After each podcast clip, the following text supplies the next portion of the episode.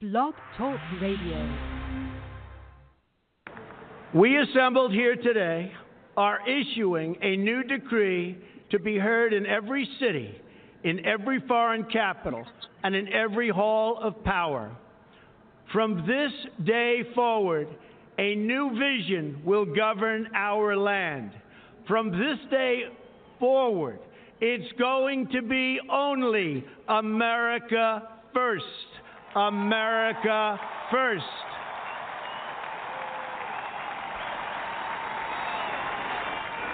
Every decision on trade, on taxes, on immigration, on foreign affairs will be made to benefit American workers and American families. We must protect our borders from the ravages of other countries making our products, stealing our companies, and destroying our jobs.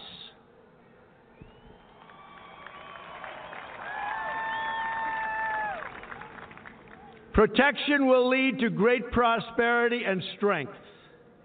I will fight for you with every breath in my body, and I will never, ever let you down.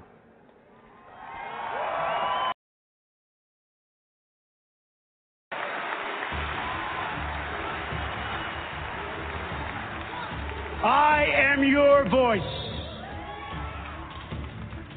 So, to every parent who dreams for their child, and every child who dreams for their future, I say these words to you tonight. I am with you, I will fight for you, and I will win for you.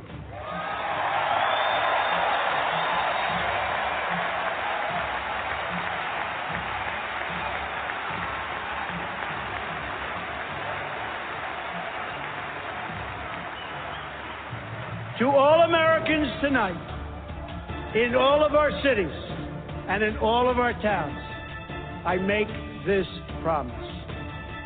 We will make America strong again. We will make America proud again. We will make America safe again. And we will make America great again. God bless you and good night. I love you.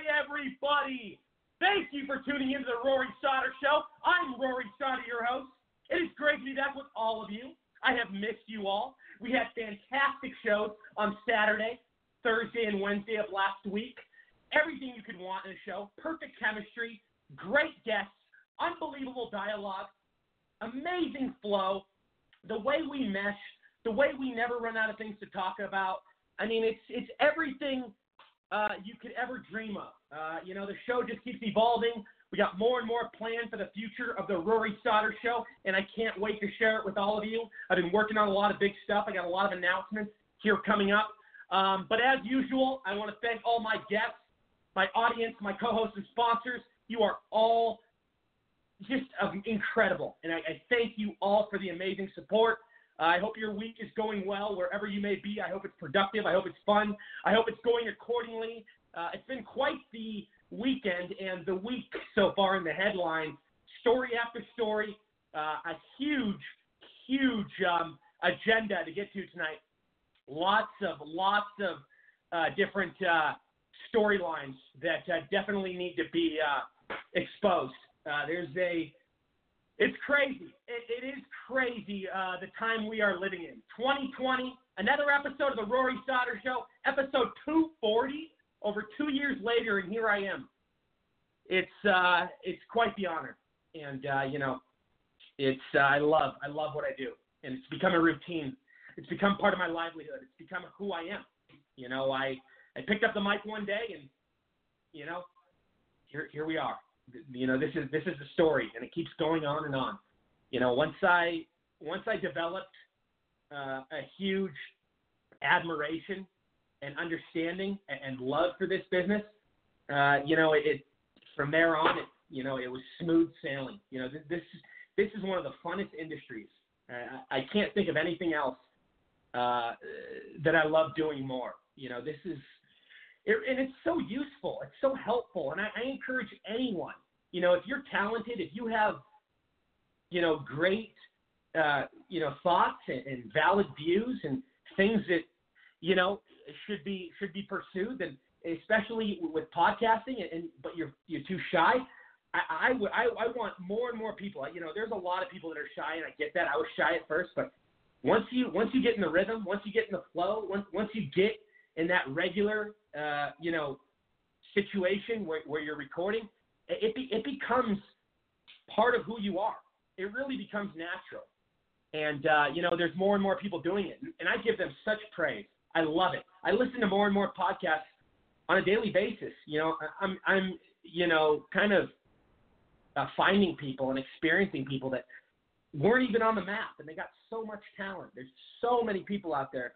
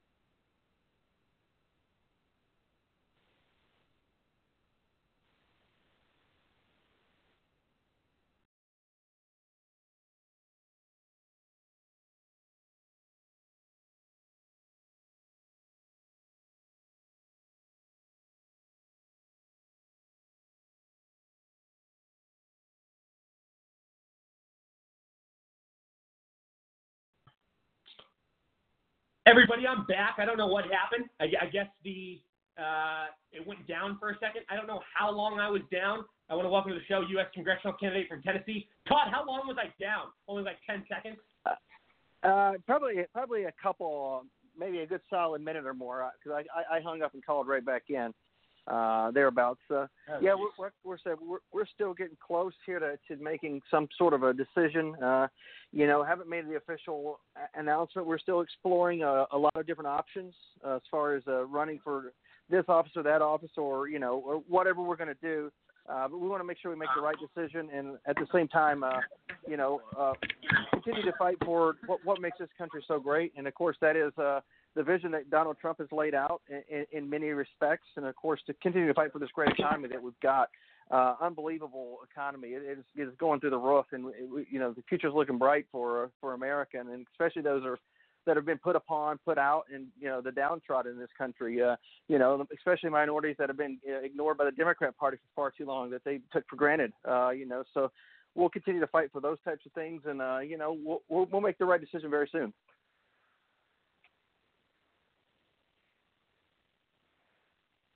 You, you got me, Rory? I think you cut out again. You got me? Yeah, I'm back. I'm back. It, it, it's going in and out. I don't know what's going on with the service tonight, but yeah, I'm here. I, I heard everything. I've only cut out for about 15 seconds. Okay, good. Yeah, good. So yeah, tonight in New Hampshire, uh, you know, Biden he cut and run. He's down in Columbia, uh, uh, South Carolina, and I think the vice president, uh, either the actual current vice president Mike Pence is uh, going to be down in that way. I think in the next couple of days. Um, you know, to get the the Trump train uh, moving down in South Carolina. Uh, you know, Andrew Yang he dropped out today, and it's kind of funny. You know, I, I kind of took Andrew Yang as kind of like a uh, weirdly a kind of a kooky type, type candidate. But you know, as as I go back and listen to some of the stuff he said, some of the stuff he actually said was was was sensible compared to what the other people were, were talking about, like Elizabeth Warren, for example, uh, or the Bernie Sanders. And, and now all of a sudden, you know, he's he's dropping out. Uh, but you know, I'd like to see who else is going to drop out after tonight's uh, New Hampshire primary, and see who goes on to South Carolina. Uh, obviously, Biden's going to go down to South Carolina and, and try to fight it out. Uh, but it, it seems as if Biden is, is probably going to go ahead and be hanging it up soon anyway, because you know w- once he runs into uh, uh, Moneybags Mike's uh, money, he's he's going to be uh, basically done for, I think. No, absolutely. No, 100%. And we got a lot to get into tonight about that. Thank you, Todd, for being here. Always a pleasure, my friend. Yes, sir. Thank you. Uh, I want to welcome to the show uh, activist and writer Sam Sam Tolley. What's up, buddy? How are you? Welcome. I'm doing good. How about yourself, Roy? Doing very well, my friend. What's going yeah, on? We're just uh, trying to see how these Democrats are going to ride out this uh, this situation in New Hampshire and and going down and how they're going to uh, figure out a way to get rid of Bernie and Buttigieg or whatever the heck his name is. I don't see either one of them viable contestants in a general election. I mean, it's a joke. It's a joke, man. It's a circus right now. It's a it's a uh, it's a complete disaster. I've never seen anything like it. I feel like I'm living in an alternate universe. You know, with Warren dying, um, I think uh, Klobuchar is is their hope unless they resurrect uh, Hillary. but who knows? We'll see. Okay. Yeah. No. Absolutely. Absolutely. We're gonna get a lot into this tonight. I'm excited to have you here. Thanks for being here, Sam. All right. No. I want to welcome to the show. Uh, I believe he's with us. We have Doctor and Pastor Steve L- Latula. What's up, buddy? Hello, Rory. I'm doing fine. Good to see you and all the Patriots again. Um, I'm really excited about the way things are going. Uh, I think that regardless of what happens with the Democrats, all the speculation, it's fun and ex- exciting, but uh, I truly do believe that the Democrats are doomed. There's no way that we're not going to have President Trump for another four years. And actually, for that reason, uh, I think that's the main reason I am actually staying in medicine. I'm at a point where I could retire right now. I'm retired military uh, already, and um, I could also go another 20 years. And it depends on what happens, uh, frankly, in medicine. And um, obviously, we definitely need some health care reform. And I suspect that President Trump and his uh, cohorts are putting together a wonderful package, and I'm planning on hopefully seeing the end of Obamacare soon because uh, that is a necessity. Um, it's a fact that when the physicians lost control of, healthcare uh, in medicine, uh, medicine then became big business, and that includes hospitals and insurance companies. Uh, we are now working. Uh, well, I, I'm an exception. Most uh, physicians now are actually hired hands for CEOs, CFOs, and, who are now calling the shots, and that's great for business, but it's very bad for health. So I am really looking forward to um, a change in that, and I'm figuring that uh, sometime after the election, we're going to see Obamacare flushed, which it needs to be, and hopefully we'll see a really new, exciting, uh, new kind of a program. And I know that President Trump has talked about some great ideas about that, such as insurance companies being able to compete across state lines and so forth. But uh, we definitely do have a crisis of integrity in our country, and we got to come back to uh, to reckon with this. Uh, right now, uh, I believe that there are many millions of people across the United States who are actually being totally scammed by the healthcare system themselves, and I'm talking about personally.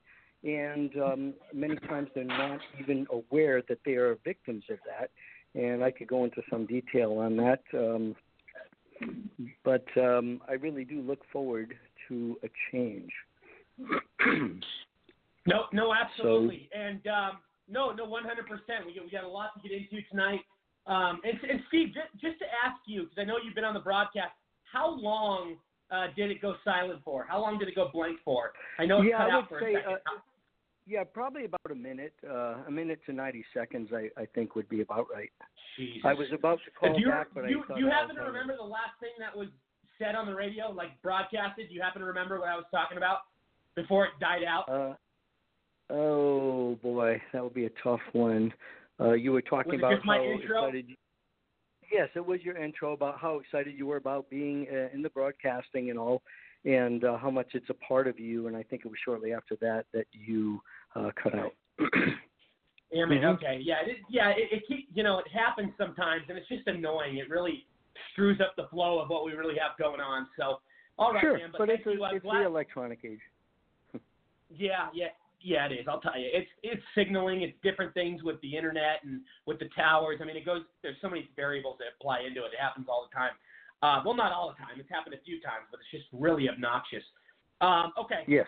So great to have you here. Glad you could join us. Really big show to get into tonight. Episode 240, everybody. Um, and really, guys, thank you all for the support. My audience.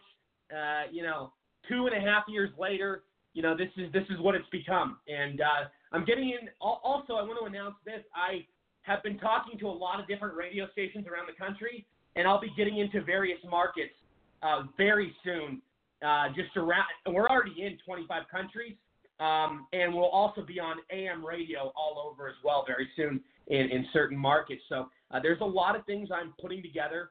Obviously, everybody knows the difference between online radio and AM. You know, I'm very popular on online, but I want to, you know, build bigger my audience on AM and, and keep evolving that process. Because, you know, I love being listened to in people's cars. And, you know, I, I've, I've been talking, like I said, I've been talking to a lot of different uh, AM stations, and they love what they see. They love the content. They love what they hear. They think uh, it's really some great stuff. So, um, you know, time uh, time will tell, but uh, it's very. I have a lot of optimism. I have a, it's very promising as it looks right now. Um, and the Rory Sauter show, you know, I, I want to do this. I, I want to do this forever. I love it. I mean, this this is really a huge honor. Like I said earlier, it's uh, it's something that, and it's so it's so um, informative and, and it's so useful and so, you know, you know, I, I can think of so many words right now. You know, like what it does for the soul and what it does for it, it's a it's a it really is a great coping skill too. It is as crazy as that sounds. It's yeah. I mean, radio. You know, you really get out what you want, what you want. You know, y- your thoughts, your you know, all that good stuff. I mean, it, it it's it's become something that um, you know, it, it is it's just special. It really is. All right, let's let's get into. I want to get into the main stuff right now. Um, so I want to start with, and this is very important, and this is huge. Uh, what's going on with uh, you know Jussie Smollett? You know, we all remember his situation in Chicago. We all remember this disaster. You know, this this liberal freak, this guy, you know, that he's about as fruity as anybody could get. And, you know, he's a total leftist. He's friends with Michelle Obama and the Obamas. He likes to play the race game. He condones Black Lives Matter. Black Lives Matter. He enables all the radical freaking groups you can think of. I mean, this guy is unhinged. This guy is the epitome of of Hollywood. I mean, we all know what Hollywood stands for, at least most of them. Uh, backwards ideology, communism, um, you know, sex slave, pedophilia, you know, all all sorts of control that is wrong in every single way. But you know, th- th- this guy, we uh, look what he did though. He thought he could use his name, he could use his power, he could use his his advantage, he could use his you know level, uh, his platform level to you know think he's above everybody else. You know, he, he we all know what he did.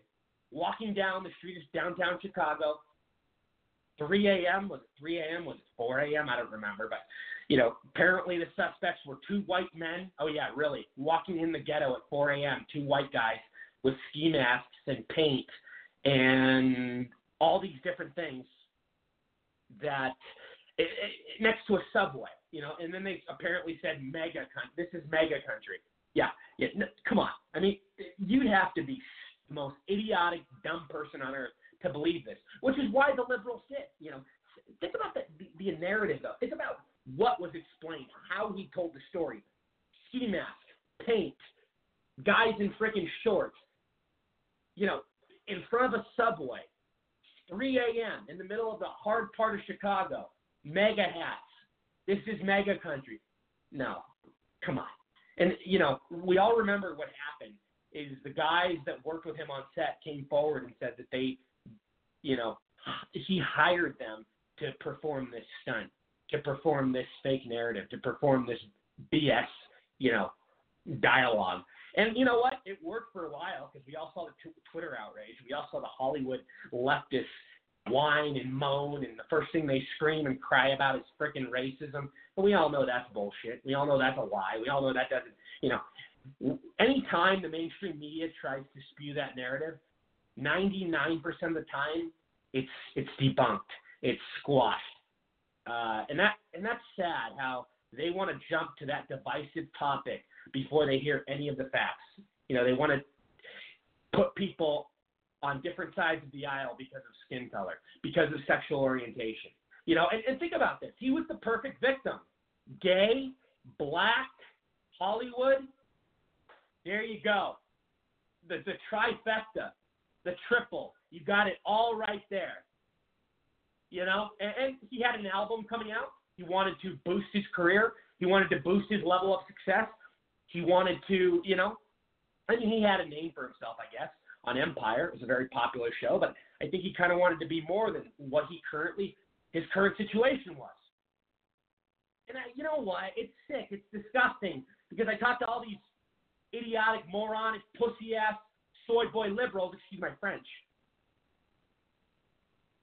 But I talk to them today and I say, why did you try to bash? Why did you try to bash Republicans when this happened? Why did you try to say Jussie Smollett was a victim before knowing any of what the actual situation was? And they they don't have any they don't have any explanation. They can't tell me, you know. But this is what the media does. This is my point about the mainstream media. What they do is the first thing they do whenever it's a white and black person involved, especially if it's the left, they jump to race. It does not matter because they know that's going to make their sheep jump and angry, and it's going to start this whole movement. And we've seen it firsthand. We have.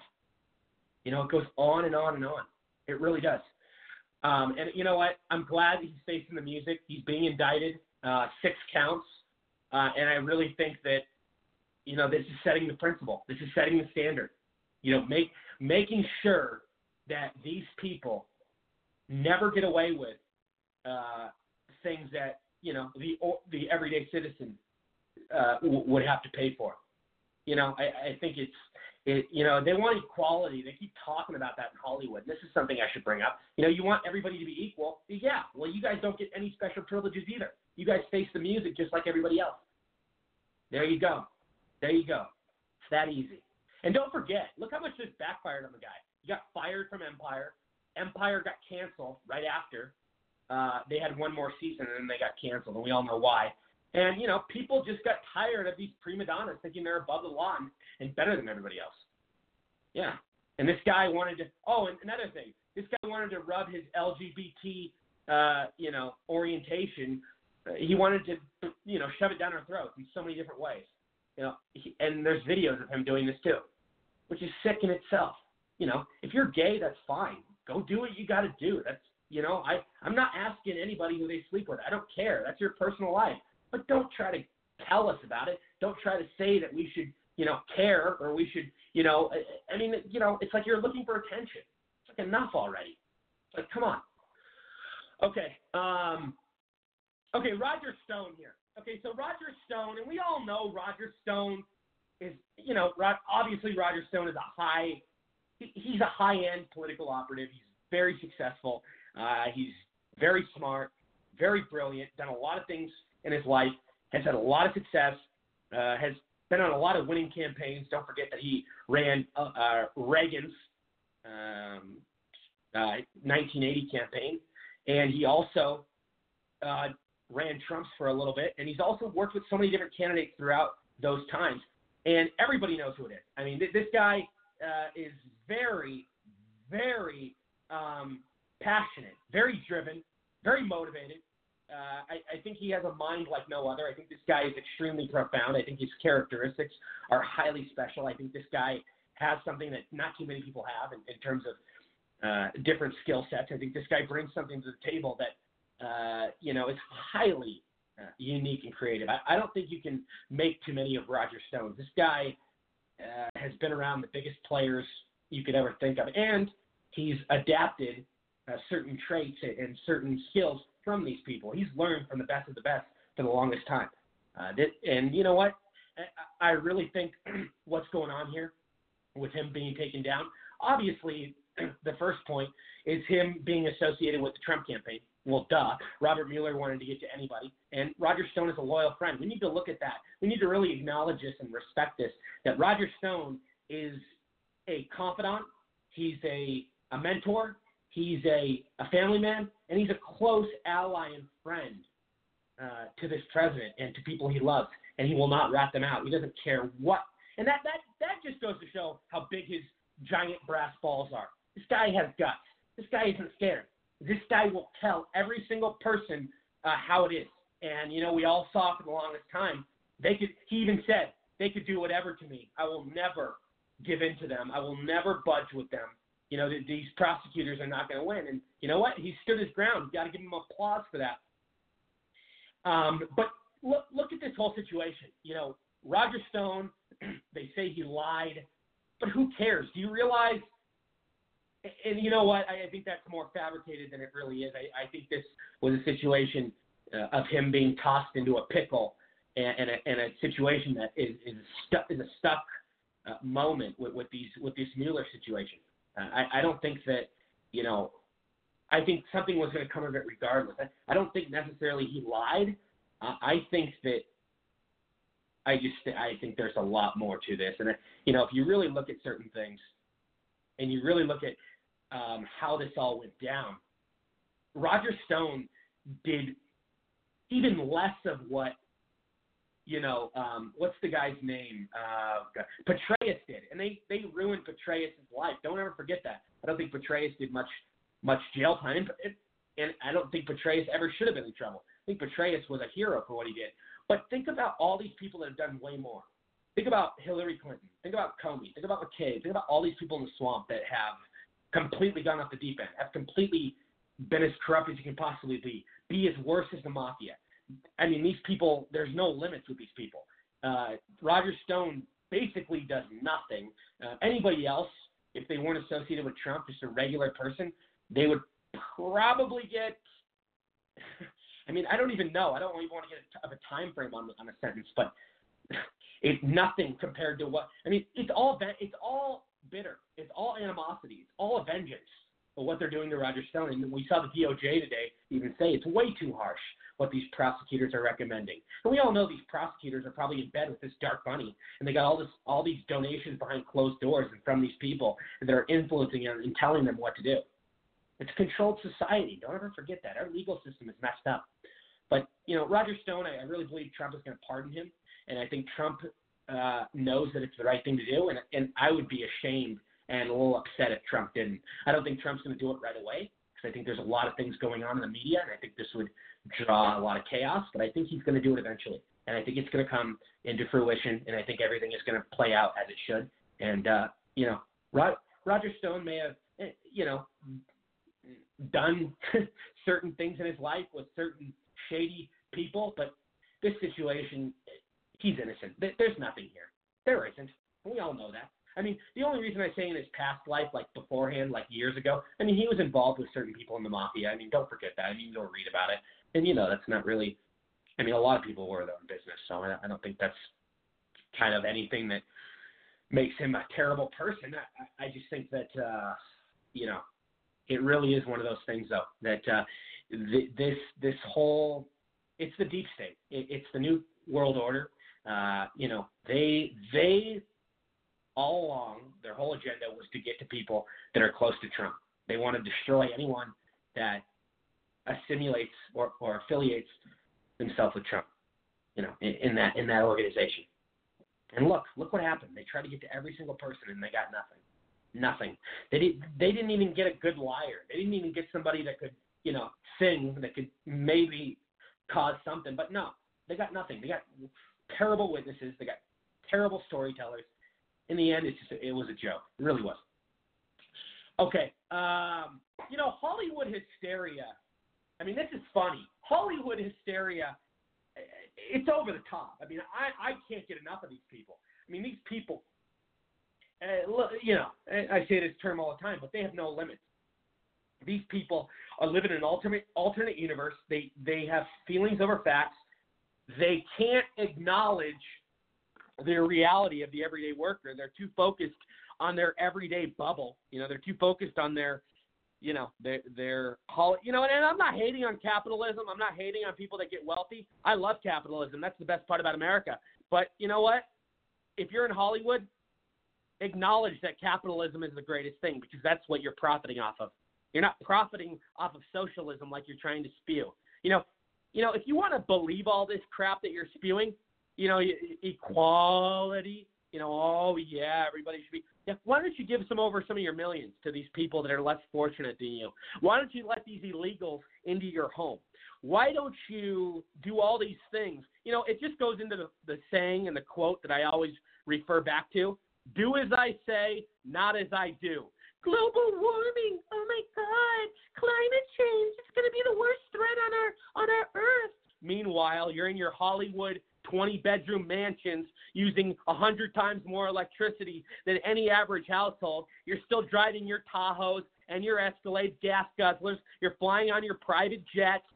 And you know what else you're doing? You're whining about capitalism, but you're drinking your Starbucks coffee and you're playing on your iPhone. You guys are the biggest disgraces on earth. You know what? Any guy, any wimp, any soy boy that comes up to me and says climate change is the biggest threat on earth, I want to take him by the neck. I really do, because that's how misunderstood and misled this fool is. And I can only imagine how much of a pathetic and weak and how spineless his parents are. He's probably got that mother that bosses around the husband. You know, the, the I know so many. You know, you got all these wimpy, you know, just these low lives that oh God, they think they know all the answers, and then when you disagree with them, they call you racist, they call you sexist. But meanwhile, these people are oh my God, you can't even make these kind of people up. I mean, these are the people that should be hung. Not, not literally. I don't mean it like that. I don't mean that. I don't mean it like that. I mean it in in, in the most slang term. I, I mean, just it's like, come on, like what I mean is like the entitlement. These people thinking they deserve a trophy. These people thinking that they can whine, they can cry, they can say all these things that are untrue just to push something. They, they know they can go look at any real fact or any real numbers and they can get it for themselves. But they don't want to feel like that. They want to feel the negativity. They want to hate Trump. They want to feel they want to keep feeling that bad orange man bad. That's their mindset. They don't care. And you know what? I got so many wimps, so many soy boys, so many low lives, so many freaking every name you can think of that I grew up with in liberal Seattle. You know what? And their girlfriends boss them around. You know, these people have no spine. They're they're just the most. I mean, I you can't. They're like the. Oh my God, they're like something out of a movie. I mean, these these men, you know, they, they go to the the pride rallies, they go to the feminist rallies, they wear their hats. You know, you can't make this stuff up, and I'm just so ashamed. I'm so I'm appalled and I'm disgusted that these people are even on this earth. It's like, and they don't want what's good for America. They don't want what's good for our society. They don't want Western civilization. They don't, and they always want to say, this is what really bothers me the most. I'll tell you, the question when they ask me, and I get pissed off, when was America ever great? When the leftists ask me that question, I want to. I you you don't even. I that's one of the most angry things I've ever. I get more angry with that question than anything because it just proves how dumb, ignorant, and and uneducated and immoral and unethical these people are. They live in this country and they want to whine about it and say how racist and hateful it is, but they're still here. And I keep telling them, why you here? Why you here? Why don't you go to Iraq? Why don't you go to the Middle East? Why don't you go somewhere else and spew that hate, spew that crap, spew that BS? You know, but they won't because they know they'd be thrown off a damn building in, in Iraq. Jesus, man, the freedoms you have here, the things you take advantage of, the, the, the luxury that you you get to live with and, and, and get presented with on a daily basis. You can't say bad stuff about other leaders in other countries, or they'll kill you in other countries. Here, you can say whatever you want. Consider yourself lucky. That's the beauty about America, the freedom of opinion. But no, in other countries, you don't have that luxury. You know, it, it's really it's over the top. And I know I go on these rants and I get angry about these people, but these people are the scum of the earth.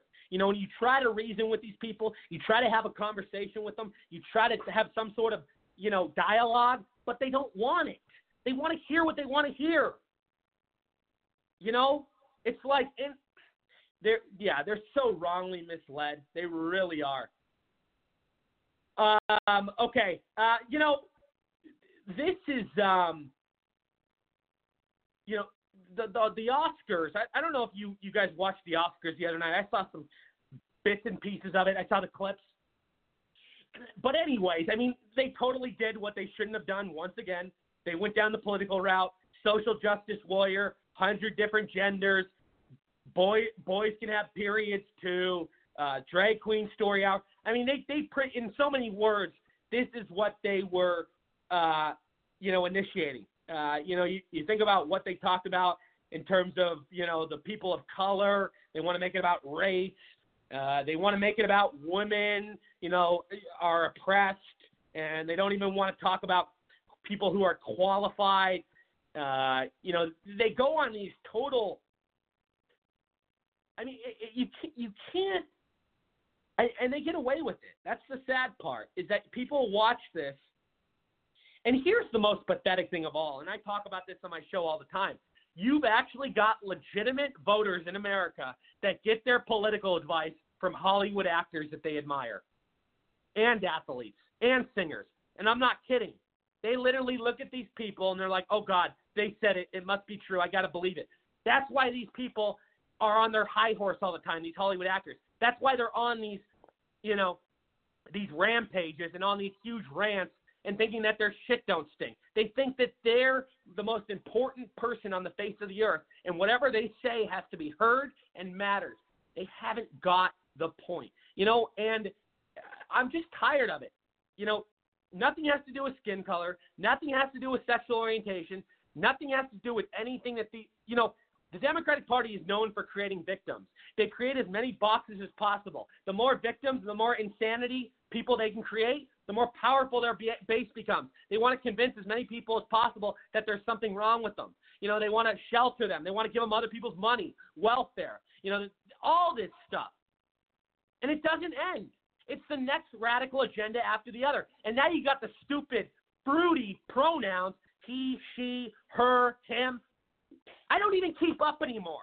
First, you got the LGBT community. Then you got the QSR, whatever letter they keep adding to it. I don't know. I'm just tired of it. I mean, when, when, when does it end, guys? Never. It never ends. You got the, the Pope now pushing this stuff. You got all these idiotic morons trying to control what our society acts like. I'm done with it. Enough already, man.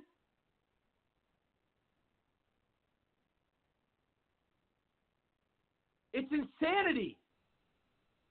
It really is. And, you know, just if you go to the Oscars and you look at what happened the other night, they dropped in ratings by 20%. They dropped in ratings by 20%. The worst Oscar performance ever.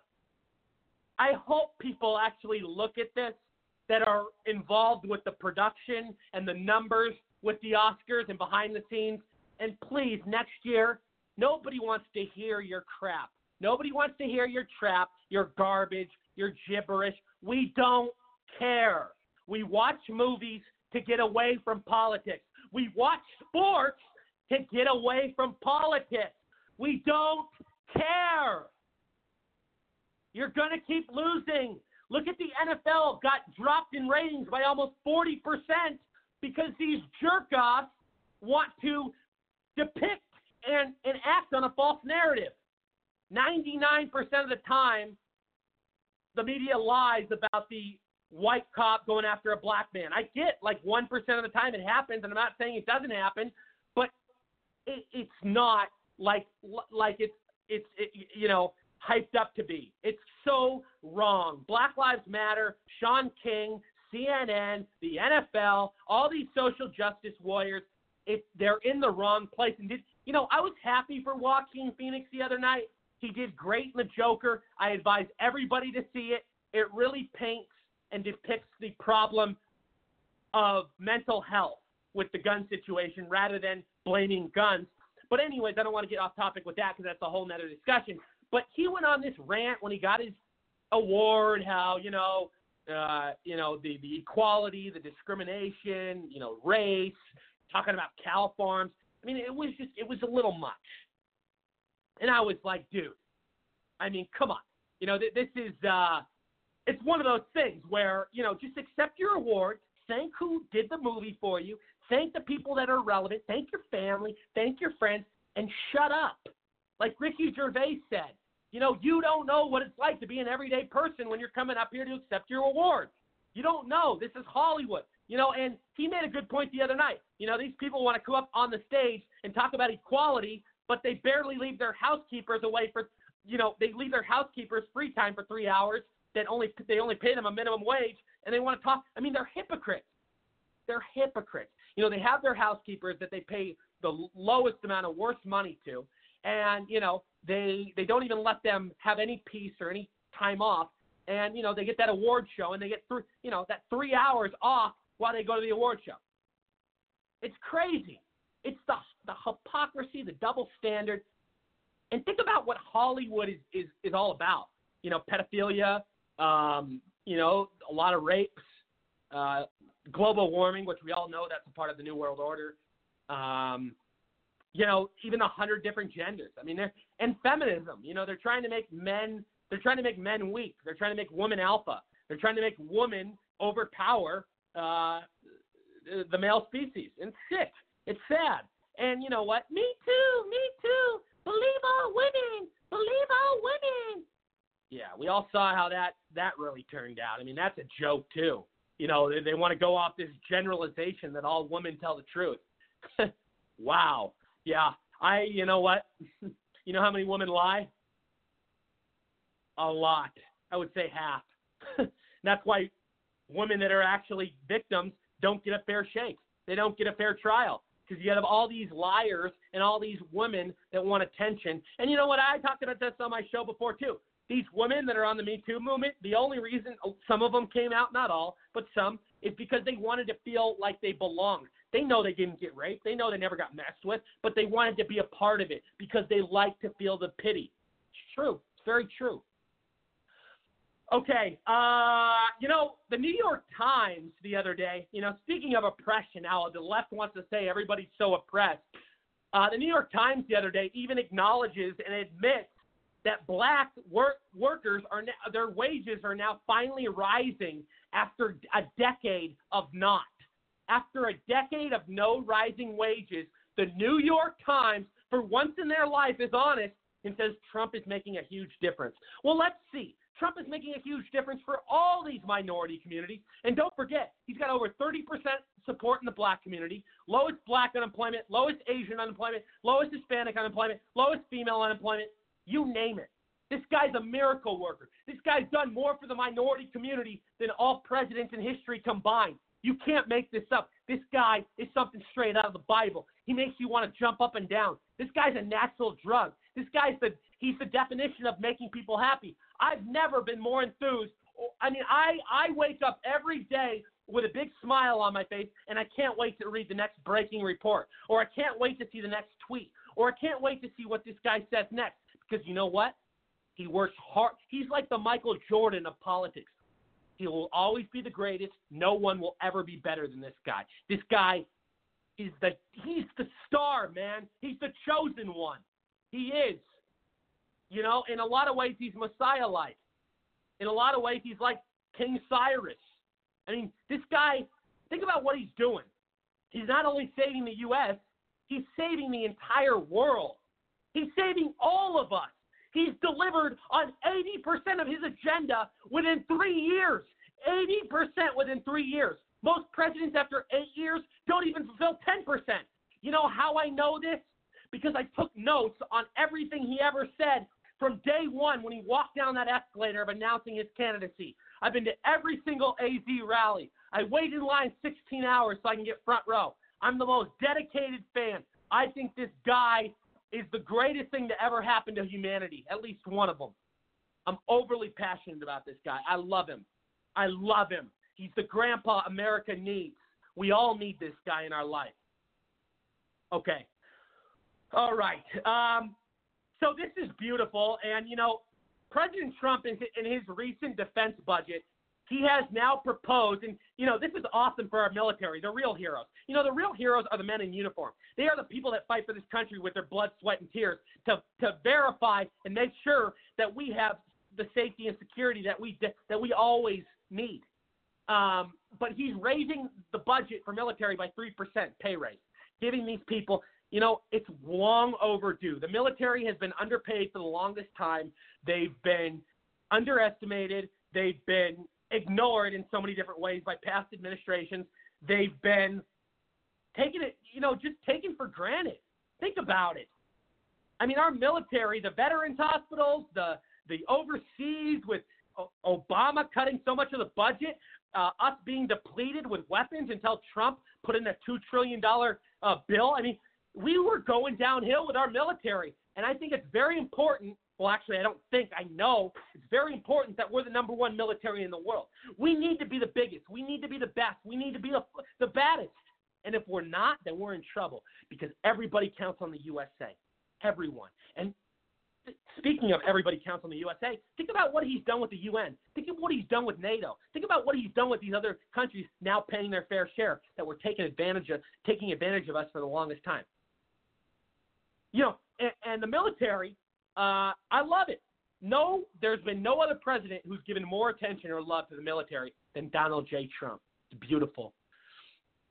Um, you know, I, I want to say the economic approval now for President Trump is now at the highest it's ever been, according to Gallup. And we all know Gallup kind of leans left. Most, I mean, for the most part, it does. I mean, it, it's not really fair in my opinion. I've seen a lot of Gallup polls, but it's 49% on Gallup. Well, actually, no. On Gallup, it's actually, I believe it's 63%. But anywhere else in an honest poll, in my opinion, if it was like Rasmussen or something real and legitimate, I think it would be like 75, closer to 80. But nonetheless, Gallup, 63%, um, you know, and that's huge. It's the highest ever for economic approval. We are we are living in times like never seen before. Look at the stock market. Look at the lowest unemployment. Look at you know job uh, factories coming back to America. Uh, you know the war with China, the trade war. We, we're winning big, bigly, as Trump would say. So yeah, guys, you got a lot to look forward to. Okay, um, you know, and you know, here here's the problem about the left. I just want to say this last point before I get into the next thing, but uh, the left you know, for instance, like Hollywood actors like Bette Midler said the other day, Trump will rule all of you until he dies. And really sadly, I think some of these Hollywood people and other just regular Democratic voters are this brainwashed, where they actually are under the impression that Trump will never leave office. And don't forget about the funny tweet he put up on Twitter showing, you know, Trump 2024, 2028, 2032, 2036. He loves trolling these people, and these people can't take a joke if their life depended on it. But if you really put yourselves in their shoes, in their mind, that's scary that they can't tell what's actual, actually factual in reality, that they think he's actually going to be in there forever. Like they think he's going to change the rules, he's going to expand the term limits, he's going to do all these things. You can't make this stuff up. I mean, I, I agree though to the to the fact that I think the Trump family will rule for a long time. I think Don Jr. will be the president in 2024. I do. I think when Trump's done with his eight years, I think Don Jr. comes in. And I think after Don Jr., why not Eric or why not Ivanka? And then after that, when Barron's older, why not? Why not? Who, who, I mean, it's like going from a five star meal back to McDonald's.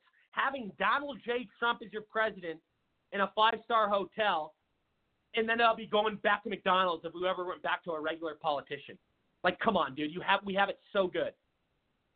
And the economy's unreal. I mean, the, the experts predicted last mo- this month that we'd only add like a little over 100,000 jobs. We added 225,000 jobs, way more than the so-called uh, experts say in their paper and their reviews and their write-ups. These people shouldn't even have jobs. It's ridiculous. Okay. Um, and you know what? I talk about the the universities all the time and how indoctrination is bad and you know how we're listening to these socialist professors, we're listening to these communist agendas, we're listening to Islam, we're listening to, you know, drag queen story hour. And if you question any of these things at college, then you're considered a bigot, you're considered hateful. And I always ask these professors, I've actually asked a few of them, socialists, if you believe in this ideology so much, then why don't you work for free? Why? Why don't you work for free? If you really love this so much and you're so bound, fond, you know, so admired by it and love it so much, work for free. Work for free. And you know what?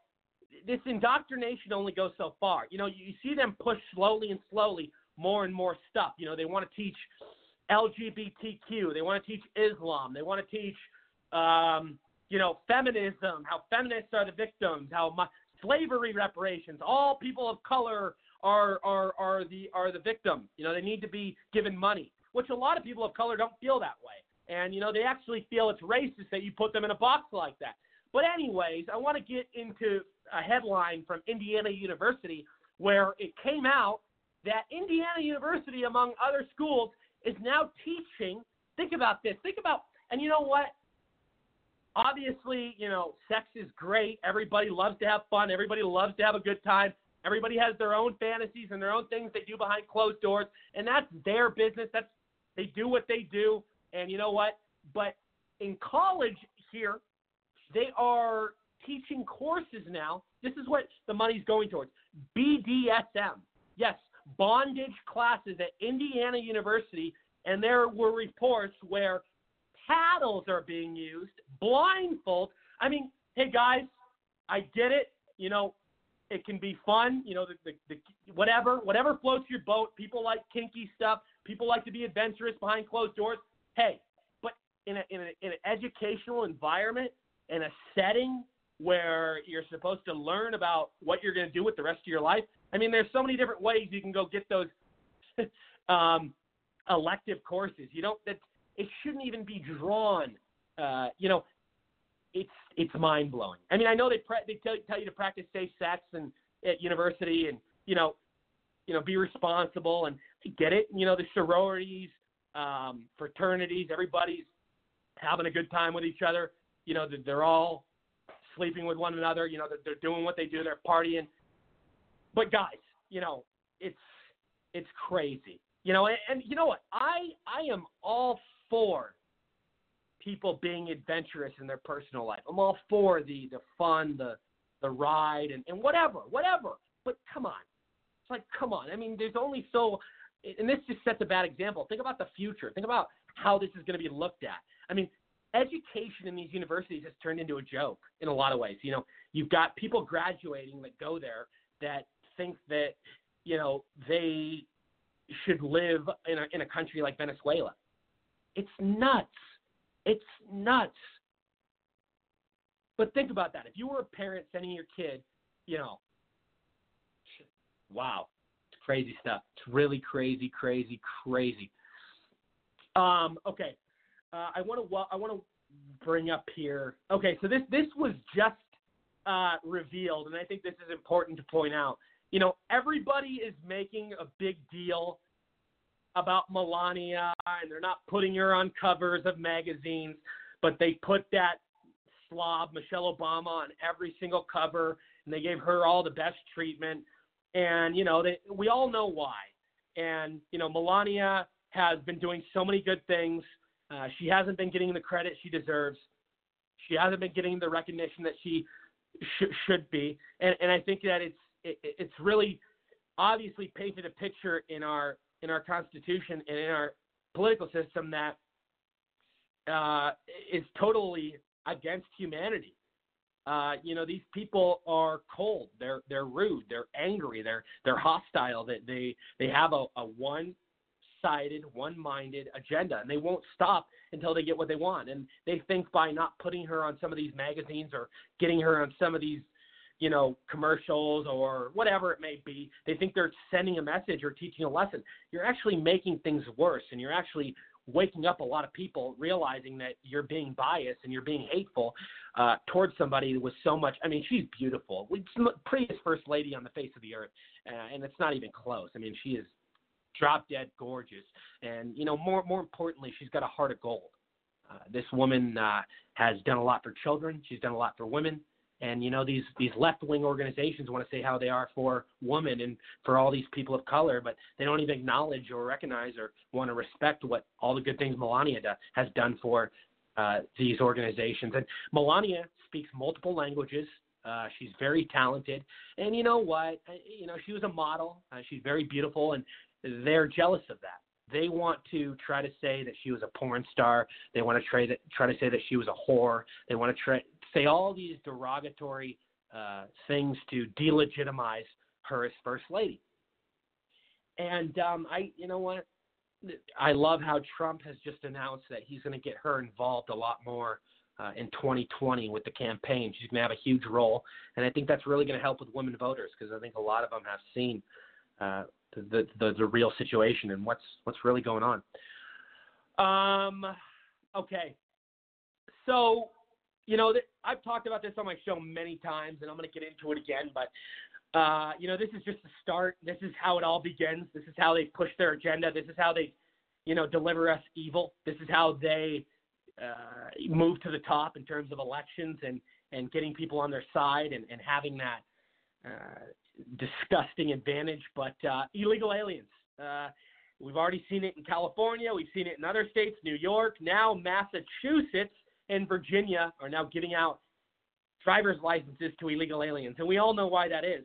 Uh, that allows them to vote. That allows them to uh, have all these special privileges as citizens, and it gives the Democrats all this power and, and they can keep using them as political pawns because you know what? We all know that they don't care about illegals, they don't care about people of color.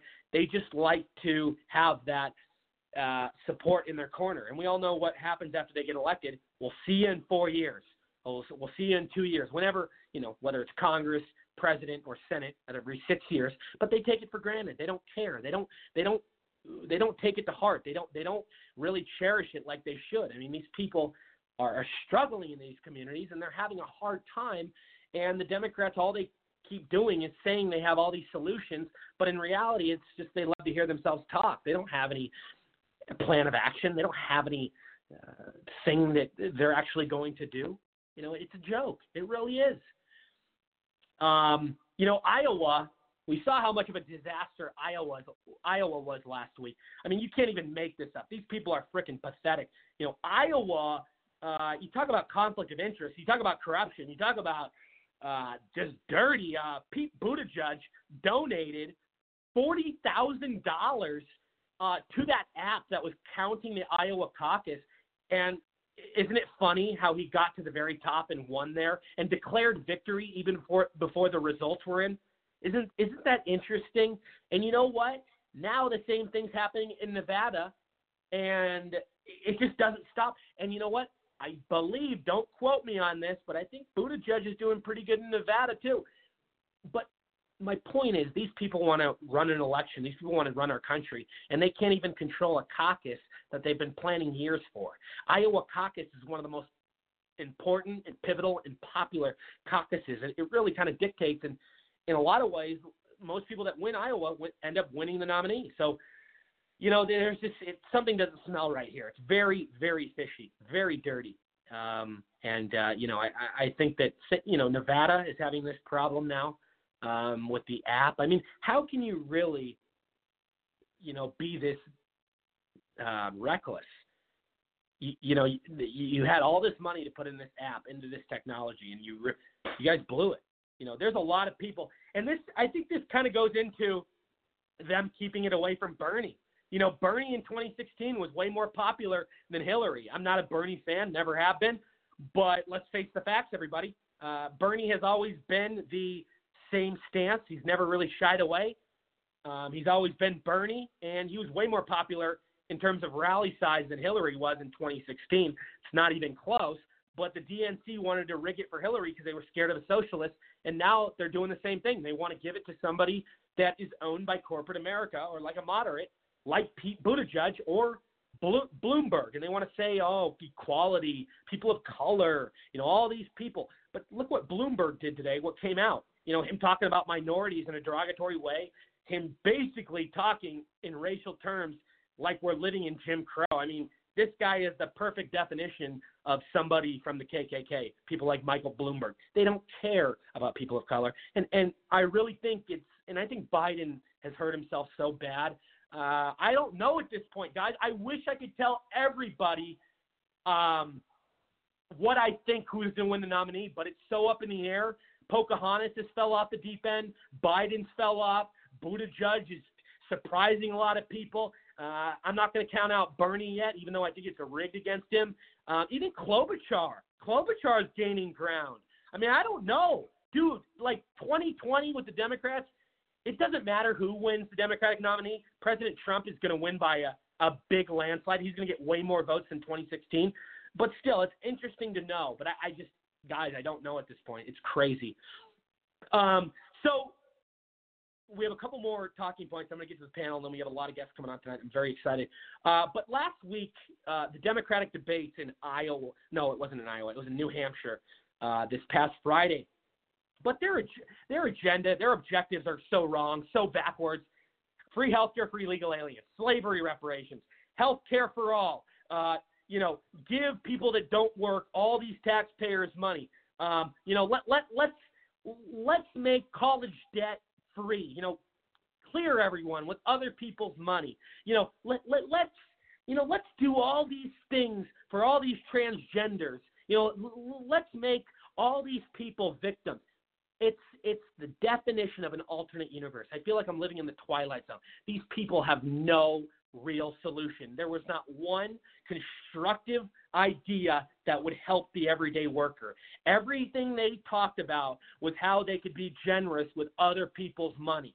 These people don't want to work on policy. They want to divide the nation and they want to be in control. They know President Trump is doing a great job. They're just they're just scared to admit it and they want to defeat him. And they they've never seen anything like him because for the first time ever we have a politician.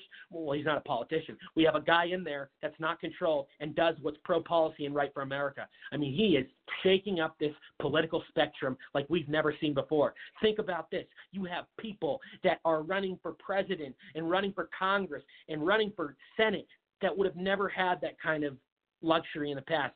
Trump opened that door. He opened the door for the outsider. It's beautiful to watch. It really is. Um, so, you know, this is something I want to get into real quick. So, a Florida man uh, was arrested this past week after driving a van into a GOP tent. And guess what? The mainstream media was nowhere to be found, nowhere in sight, all BS, all crap. And you know what? If this was a if this was a Trump supporter, they would have made this headline news. They would have said this is the biggest problem in America. We have another white nationalist, you know, skinhead out there committing hate.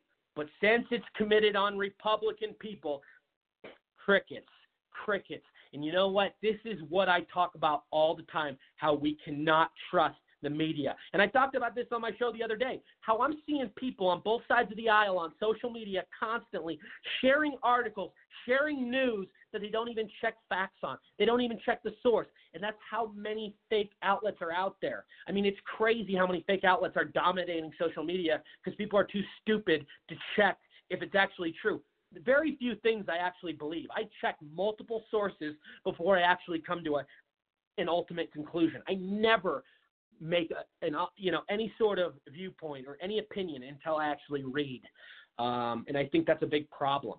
And not enough people are really understanding that. It's crazy. It really is, guys. Uh, I'm just gonna move through this real quick. Um, okay, uh, so I live in Arizona. Everybody knows that, and uh, I'm from Seattle. Moved down here to Arizona about Phoenix, Arizona, about seven years ago, and uh, I'm from a very liberal Seattle's a very liberal, leftist, communist area as of lately, especially what it's turned into needles on the ground, poop everywhere, tents, uh, illegals, you name it. I mean, you know, these people are um, are animals who run these these Democrat cities. But you know, and the the war on the Second Amendment is a big thing in Seattle right now. You know, they're trying to take take people's firearms, and I never thought I'd hear, see this day, but now they're trying to take people's firearms in Arizona. You got one of the most biggest wild, wild west states on earth, probably the most Second Amendment patriots next to Texas. And you got the Democratic legislation down here. And let me just remind everybody so nobody's confused uh, re- Arizona's pretty much majority Republican. I'd probably give it, I'd probably say uh, 60 40. I'd probably say 60 40. But we got those Democrat senators in those certain districts I mean, no, congressmen, congresspeople in those certain districts, and we have some Democrat state senators that are pushing um, this register or surrender assault weapon uh, situation. You know, they they have nothing productive or worthy uh, to put on the table that could actually be beneficial and help their constituents. Instead, they want to, like I said, they want to turn us into third world. They want to do what all these leaders like Hitler, Stalin, all these people, before they kill millions of people, what do they do? They take anything you have to defend yourself. The war on the Second Amendment is the war on American civilization. It's the war on our Constitution. It's a war on our signature values. It's a war on Western civilization. Shall not infringe upon. Period. And gun control, how it starts is you give them an inch, they'll take a mile.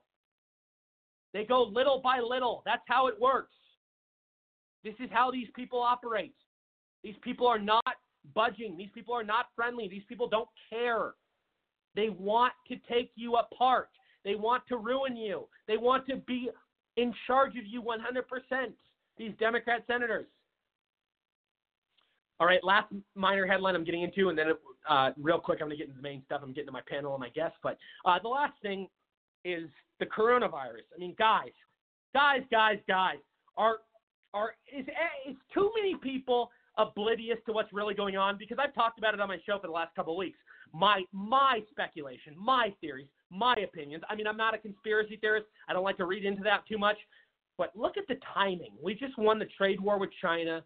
Uh, we have all these situations coming to the United States. You have these billionaire elites like Bill Gates, even though Bill Gates does some good stuff, he also does a lot of bad stuff, like uh, drug experimenting with some of these other countries. And I'm not saying he's behind this, but I'm saying that there are dark money, there are people that are in bed with a lot of these high-end people in these corrupt third third world governments. And uh, you know, I, I think the trade war may have something to strongly do with it. I, I think that China uh, is really feels like they're defeated. I, I really think they want to, in, in certain ways, send a message to the USA. And, and I think that a lot of the elites are, you know, think about how HIV started.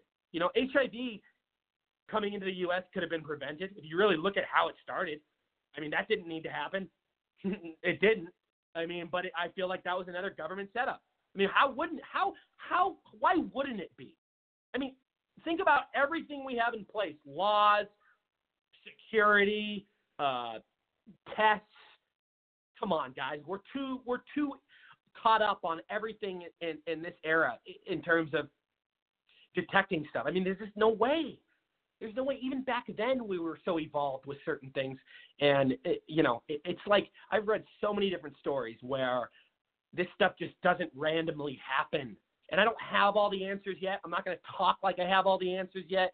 But as I read more and more where they're killing the whistleblower in China, the doctor, for revealing what was really going on, does that not scare the hell out of anybody?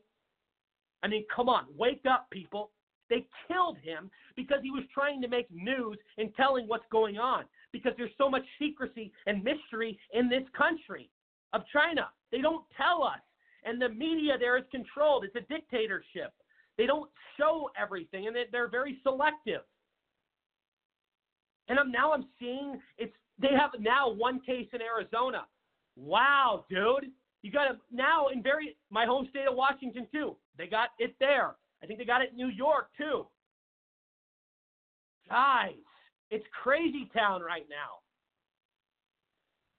Wow. Okay. Um. So the main stuff, obviously, just this past week, we saw Trump get acquitted. The Democrats had hours and hours of witnesses. They had, I think they had 19 witnesses. We had zero. They had hundreds of interviews, closed door meetings, making their own rules. They had many situations where there were people that could have cleared Trump that they didn't allow to come forward, the Democrats. Um, you know, don't forget they had apparently, supposedly, they had star witnesses that were supposed to be the smoking gun, but most of these witnesses were drinking wine during the entire call and were, or were in the other room. The only thing that ever came close to being factual was what Sondland said when he talked to the president face to face. And the president said, I want nothing. No quid pro quo. No hearsay. I mean, it was all hearsay. That's all it is. And we all know there's no legitimate cause, there's no sufficient evidence. There's think about what they put this president through. They're terrified of him because he's finally getting power back to we the people. He's exposing the swamp. He's exposing everything that is wrong with Washington D.C. and how we've been left in the dark for all these years. And they, it drives them crazy. And they have to cry every single time this guy farts. Every single day, it's a new fixation. Every single day, it's a new media obsession. It never ends. You know, they have to go off of, they want to impeach him for stuff he says on Twitter. They want to impeach him for fabricated racism, lies about him being racist. they want to talk, they want to impeach him for the Mueller thing that never went anywhere. They want to impeach him for you know Ukraine that never went anywhere. They want to impeach him on law, things that don't even uh, aren't even criminal. You know, there were lawyers that came into this hearing that said you can't impeach him for that. It's all partisan. It's all feelings over facts. You know, and he's going to be in there for till 2024. Get over it. And you know, they want to they want to cry and say him getting rid of Sondland and him getting rid of Vindman is a cover up. Oh, really? Because he's gotten rid of so many of Obama's appointees. You just haven't heard about it because you don't it doesn't meet your narrative. But since this whole situation and how Vindman was the punk little wimp midget leaker, you know, this this punk, this chump, you know, this guy uh, works for the DC establishment. He works. He's their little puppet soy boy, and uh, you know he he they're mad that they can't get information from him anymore. Trump exposed him. Trump got rid of that little punk, whatever he is. He looks like a little Keebler elf. But uh, you know, this guy, actually Chuck Schumer's wife. He actually, if you go look at Chuck Schumer's wife, it looks like Vindman. Um, but no, but um, same thing, same thing with Sondland. This guy was a jerk too. This guy tried to play games with us on camera, saying that he had all the information about Trump and he was going to expose Trump's call. But in reality, we just got political theater and we got a bunch of nonsense. You know, Trump has every right to fire, hire whoever he wants, just like every other administration has in the past. Clinton, Bush, Obama, Carter, whoever. It's your right. And you know what? I'm disgusted by the way the Democrats are acting. Nancy Pelosi ripping up the State of the Union speech. It, but in reality, it's a double standard. And if a Republican did that, they would get prosecuted. But since it's a Democrat, they're going to get a slide. But it is against the law. Trump made a very good point. That's not okay to rip up a constant. I mean, that's a part of Washington. That's a part of, in a lot of ways, what our constitutional republic stands for. Think about what, what it was honoring. Our servicemen uh, had a lot of government information, had a lot of things. Uh, I think you could bring up in a court of law that would be, if it was any other citizen, uh, I think there could be an argument there. But at Nancy Pelosi, we all know she thinks she's the, the, the queen of them all, and she thinks that she can get away. And it, it's pathetic how how things have come to this point uh, with with DC. You know, at least back in the day, like I said, the Democratic Party used to be something of substance, but now they're just a bunch of animals, animosity, hostile, and angry people. Um, let's go to Sam Tolley. Sam, I'll go to you. Go ahead. Yeah, Roy. Uh, wow. Where do I start? Well, Pelosi, for one thing, um, ripping up that speech is that was part of the congressional record, and that is part of uh, the record in the nation. You know, you took so long. This going to switch over. Well, one second here. Let me get this. One second for me, Roy. Okay. So, her tearing up that speech was part of the record. But, of course, they're not going to do anything to her. And when you were talking about Arizona and those those senators want to get this gun registration. People need to remember before you do gun confiscation, you do gun registration. And all those Marxist societies, all of them, took away the guns. And it's interesting that we got a guy like Bernie Sanders or Warren who's about done. and most of these Democrats want to get rid of um, of the right to bear arms. That is the only thing that keeps the government in check. And with a with a president like Trump, they definitely uh, don't have a shot at it. But that brings up another point. President Trump has exposed all these people, and I've said this time and time again. He's exposed them um, that him as a businessman understands how businesses work. Some of his failures and many of his successes. He's applied all that knowledge and skill to run this country. Instead of every time we turn around, we'll get somebody from academia like Obama that never ran anything in his life, and they'll get in here and they'll they'll just serve their special interest groups and not the people. Since the President Trump has all the um, experience, he has enough money. He didn't need any interest groups, so he can definitely just work for the people, which is what he's doing and that just destroys the mindset of uh, the Washington elite. And that's why they hate him. That's why the Bushes hate him. That's why the Democrats hate him. That's why all these folks hate him. Now, let me run over this Jussie Smollett thing real quick. You are here, Roy, right? I didn't lose you. You're still Roy? here. Yeah, we're good. Yeah, you're good. Great. Okay, Jussie Smollett. The thing about him is this. Liberals have always taken care of their own, and Hollywood has always taken care of his own, and all this elitist mentality has always existed. But this guy, that situation last year was so over the top, so obvious to everybody. There was no way that you can color it. There was no way that you can try to hide it. There was no way that you can try to make this thing go away without exposing the pure hypocrisy of the elite in this country. And Chicago is already a mess.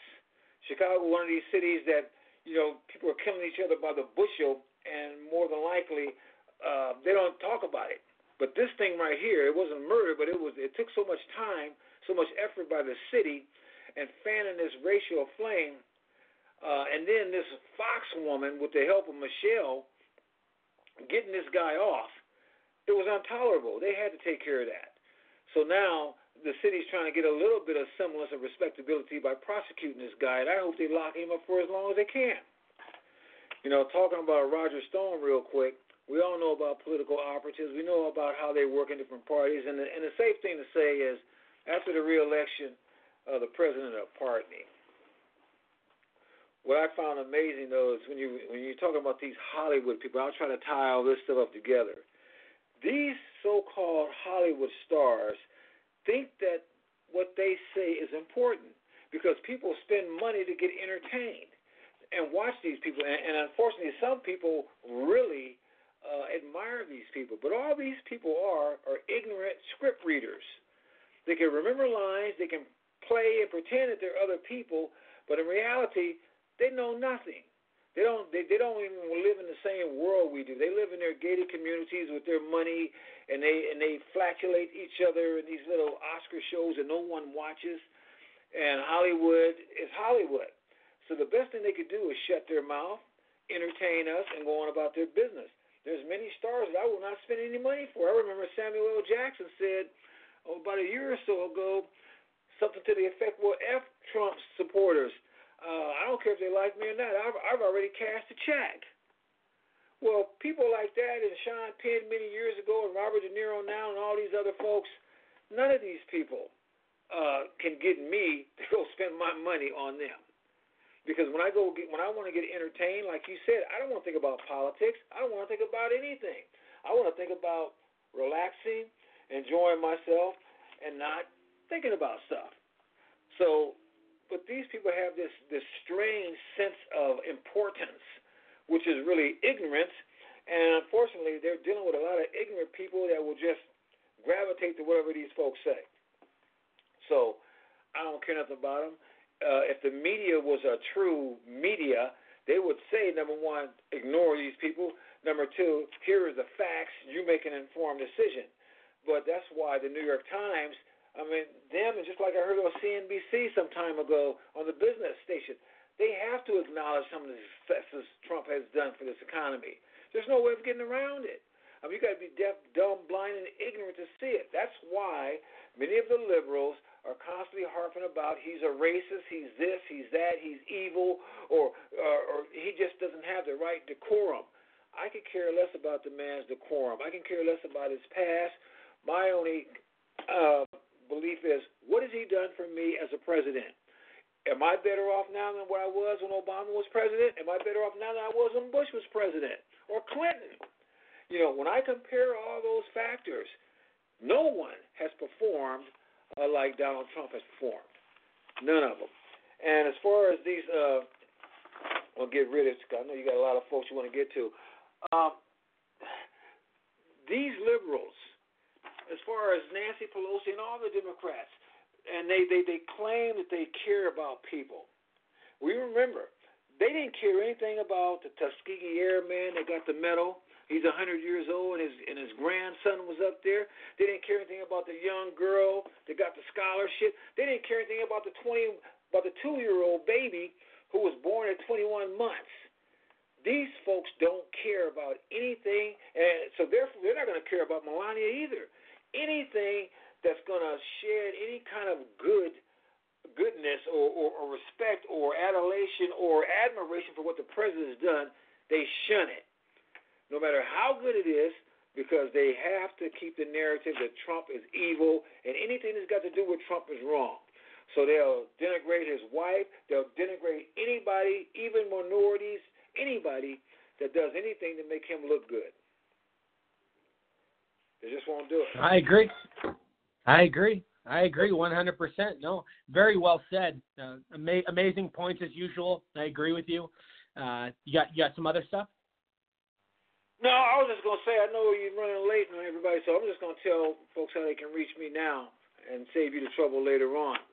Um, So they can reach me at Samuel Tolley on YouTube, Facebook, or uh, Twitter, and also they can reach my website at inhimfirst.com.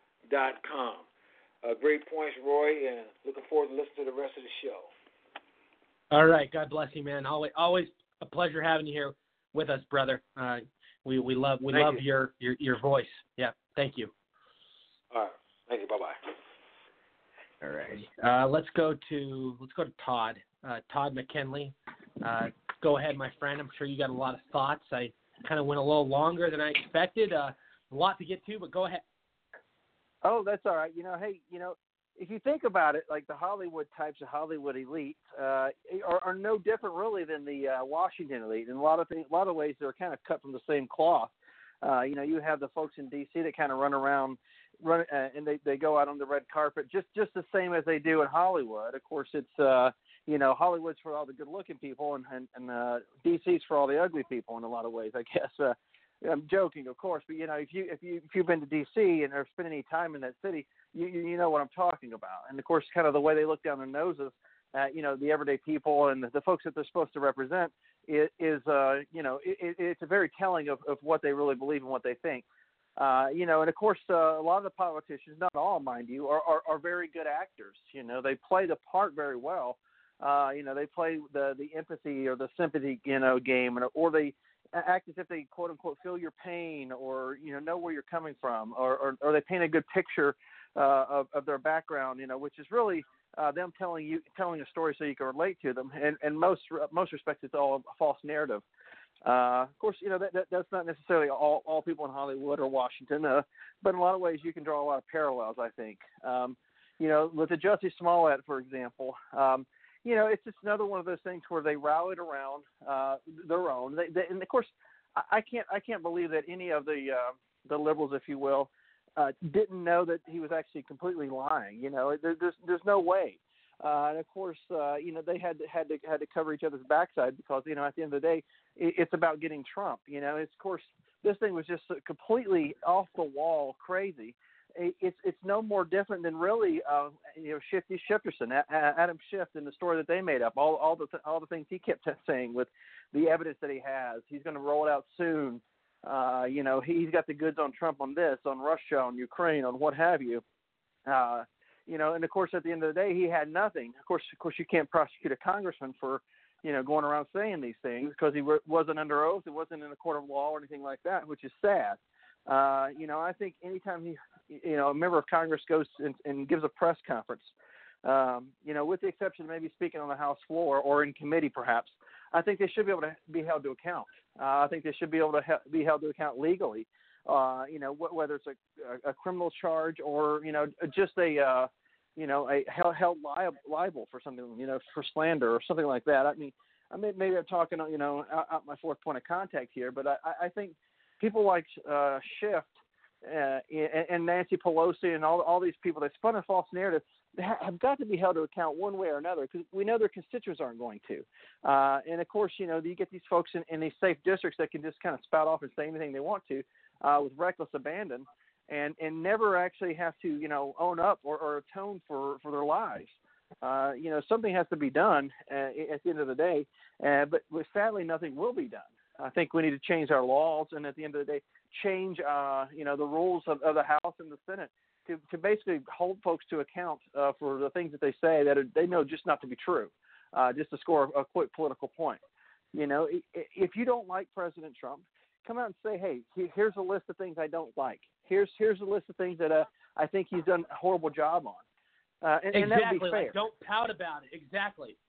Right. That would be fair.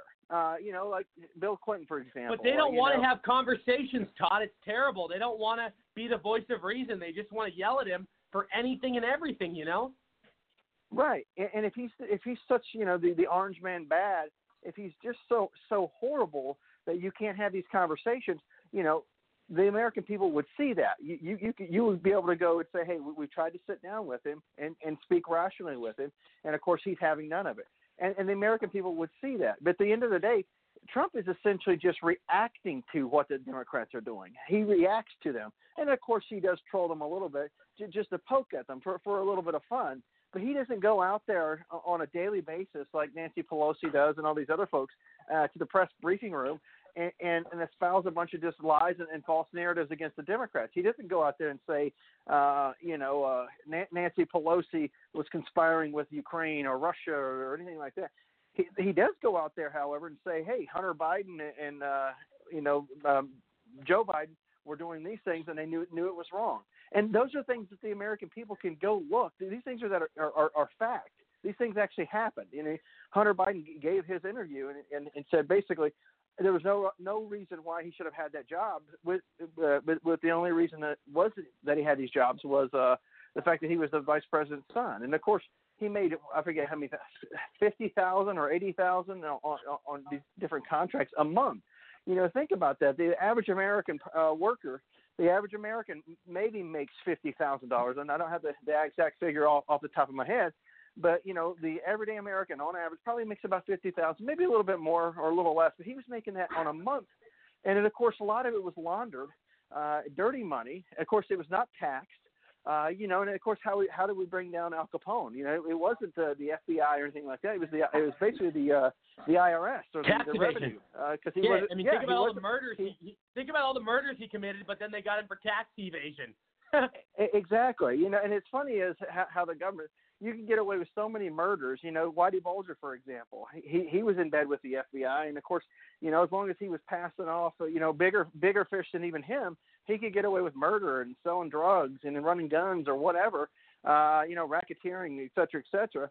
Uh, and, and then of course do it with impunity uh, until until the FBI didn't need him anymore. Uh, but you, you, you, next thing you know, if you, uh, you know, cheat on your taxes even slightly, you miss a decimal point, you miss a, a penny or a zero, they'll come after you. They'll spend 10, 10 uh, or, or 20 times what you actually owe them, uh, you know, to, to basically get, get you, uh, and prosecute you and find you guilty. And of course, maybe get that money out of you in some way. Uh, you know, but they'll, but they'll waste a, thousand dollars to chase a dollar. Uh, you know, but here here they are. They want to go after Hunter for for what they know to you know to actually be tax evasion or uh, you know these corrupt practices. You know, uh, but I I think a, a lot of it is actually having an effect on Joe Biden. You know, he was supposedly the you know the front runner, uh, you know the national front runner, and of course now uh, he's got destroyed in Iowa. He's you know humiliated in New Hampshire, and now he's down in South Carolina thinking he's going to have some sort of firewall. Uh, but I, I think the uh, the folks down in South Carolina have another thing coming for Joe Biden. Uh, you know, it'll probably be like a Pete Buttigieg or you know the uh, uh, Klobuchar. I think she may have a good shot down in South Carolina. Um, you know, she's playing the cards close to her vest. And of course, she's playing the rational, middle middle of the road, uh, moderate, which is going to b- go very well for her down in uh, South Carolina. And if you look at how she she basically uh, charged out of nowhere at, coming out of Iowa and into, into New Hampshire, she did very well. Uh, I think she has a good shot of winning down in South Carolina. Uh, it won't be Buttigieg, and it's certainly very likely we're not going to be going to be Sanders, uh, unless I'm misreading Right. how South Carolina is these days. I mean, I know it's still a red state, so I, I don't know if if any, anybody's moved in there from no- the Northeast or anything like that, uh, changing the dynamics a little bit. I don't know. But you know, it looks like Klobuchar could have a good shot there, and then at, after that, you know, we go to Super Tuesday, and it, it could be anybody's game um, you know, or, or they go to Nevada, I think, then Super Tuesday. But uh, you know, it could be anybody's game at that point. It's, it's get, going to get very interesting, very very quick. But I think Joe Biden has pretty much uh, shot himself in the foot. Not not because he's a horrible campaigner, he's not, but he was a horrible campaigner. He's some but guy, for isn't he? illegal- Sleepy, creepy Joe. I mean, what a what a character. That I mean, he doesn't even know what town he's in half the time. I mean, and they think this guy can be the nominee. It's crazy.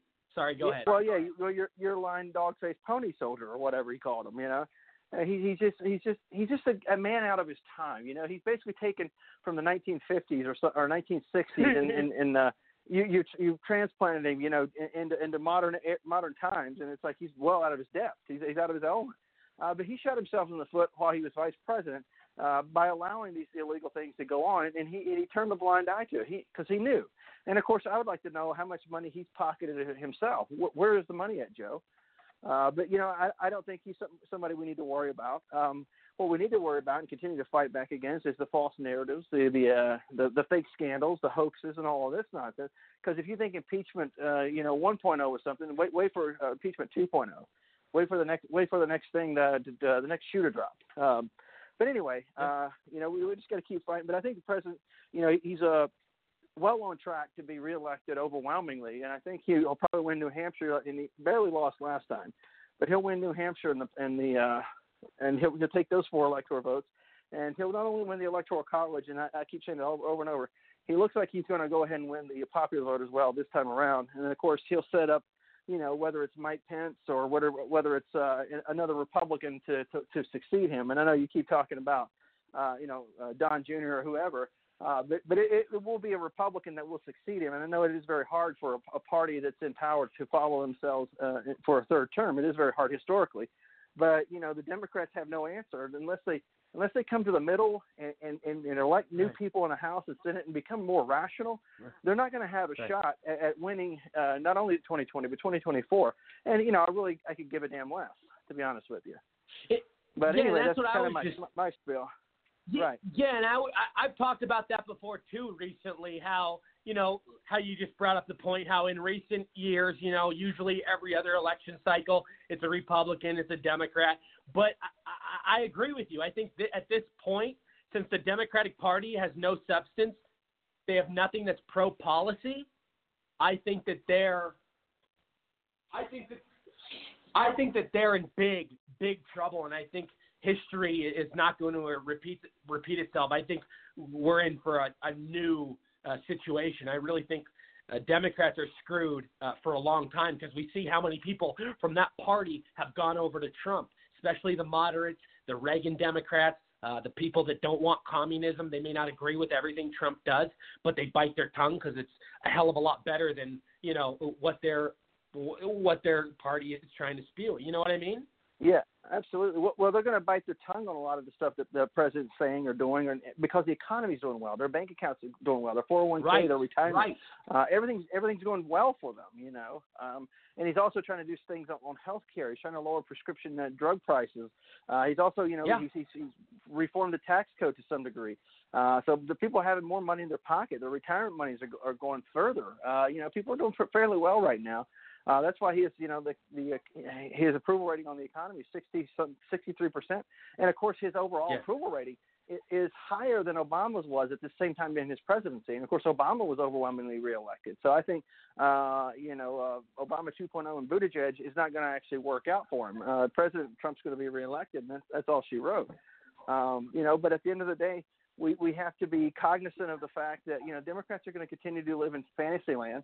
We got to continue to push facts and reason and, and sanity, and, and not give into it. Not not don't swing at the pitches in the dirt. You know, and uh, and at the end of the day, I, I always say at the end of the day, it's my, my little word, but uh, you know what yeah. they talk about. They make the, they make these things up, the LGBTQ and all this stuff. It's like if you were just talking about yeah. male, female, gay, bisexual, trans, what, whatever, and you, and you were being rational about it, you know, okay, let, us yeah. have that discussion. But don't tell me right. that I have to accept it, or tell anybody that you have to accept it or agree with it. Uh, I, I agree that we shouldn't infringe on anybody's civil liberties or constitutional rights because at the end of the day, these are we're talking about people. But at the same time, don't tell me that I have to bite my tongue and say, you know, uh, transgender is not not not a mental disorder or something like that. I, I truly believe right. that it is. But at the same time, oh, yeah. I, I recognize these are human beings. You know, so I, I would treat somebody with dignity and respect uh, just because they're a human being. But if they tell me, "Oh, you need to, you know, recognize this pronoun or that pronoun and all this stuff," if I don't know you and and and, and I I have no reason to know your your stupid your stupid pronouns, don't tell me that I have to go along with that. You know, if I know you and I respect you, I do it as a courtesy because I I know and respect you. You, you know what I'm saying? It, it, it's the human element right. here that the Democrats take out of it. Yeah, and for I, I got to go to commercial here in a second, but for instance, I'll give you a, a, a quick example. I know people that are the most liberal people on the face of the earth. You can't get any more liberal than them, and even they have an issue, and they're weird, weirded out by this new age, you know, hundred different Mhm. genders, the he, she, the his, the her. They they don't understand it, and that's really a problem because that that's really going to annihilate your base. I mean, you have these people that, yes, I mean, you can be liberal on a lot of things, but there's points where you just cross the line and you're going to this oh, another level of extreme crazy. I mean, you can't even make this stuff up.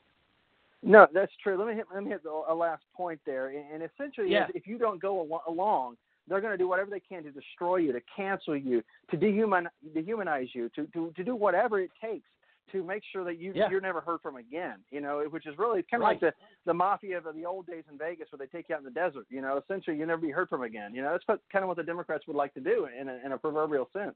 Uh, and some of them, I think, even in, in a, a, a realistic sense. But anyway, I, I'm going to have to pop off. If I could just give everybody uh, where they can follow me at. It's at Absolutely. House. It's T- T-O-D-D, the number four, H-O-U-S-C. Uh, you can check out the website, todd4house.com. Again, T-O-D-D, the number four, H-O-U-S-C.com. If you like what you see, donate. Because, uh, you know, it's going to take money to run a real doggone good campaign. And, you know, the closer we get to hitting that magic number, the, the more easier it is for us to go ahead and get those good endorsements and, and uh, other money to follow uh, and actually run a realistic uh, winning campaign this coming August. Uh, and of course, if we if we end up falling short and we, we, we kind of look at it and we, we can't run a strong campaign, you know, hey, we'll, we'll step back and reassess. But I, I'm I'm very uh, optimistic that we are going to be able to run a strong campaign, uh, regardless of how how we slice this thing up. But anyway, I appreciate you having me on, Rory. I hope I'll get back on maybe next week or something. All right, yeah, let's get let's get you on next week. All right, appreciate it, guys. All righty, man. God bless. Have a great night. Cheers. Bye now. All righty, everybody, stay with us. This is the Rory Sauter Show. We got more guests. Got a lot of people to get to. I'm excited. Big night. Stay with us. TGI Fridays famous sizzling entrees that you know and love, like chicken, shrimp, and cheese, just got even hotter. With new delicious tastes like whiskey flat iron steak and the tastiest sizzling street noodles. Hurry in. Now starting at only $10. We bring the sizzle like no other. New sizzling entrees starting at $10. TGI Fridays, the home of endless apps. Endless apps every night, 9 p.m. to close. Hello, everybody. This is Rory Sauter from The Rory Sauter Show. Are you an aspiring entrepreneur? Do you have an app idea? Do you want to save money? Well, I got great news for you.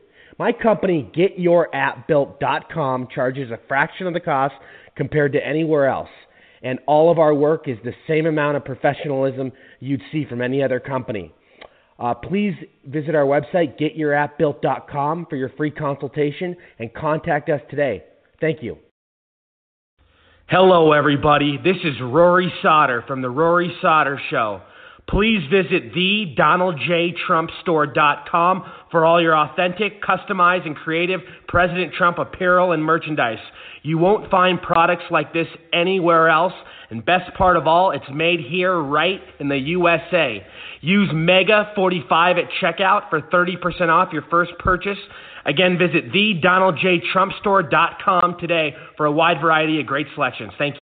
She's still the one for you, and Cialis for daily use helps you be ready anytime the moment is right. Cialis is also the only daily ED tablet approved to treat symptoms of BPH, like needing to go frequently. Tell your doctor about all your medical conditions and medicines, and ask if your heart is healthy enough for sex. Do not take Cialis if you take nitrates for chest pain, as it may cause an unsafe drop in blood pressure. Do not drink alcohol in excess.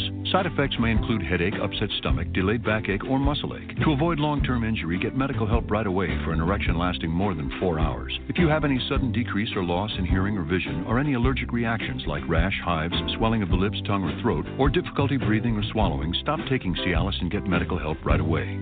Ask your doctor about Cialis for daily use and a free 30 tablet trial. Packaging. I'm Ray, and I quit smoking with Chantix.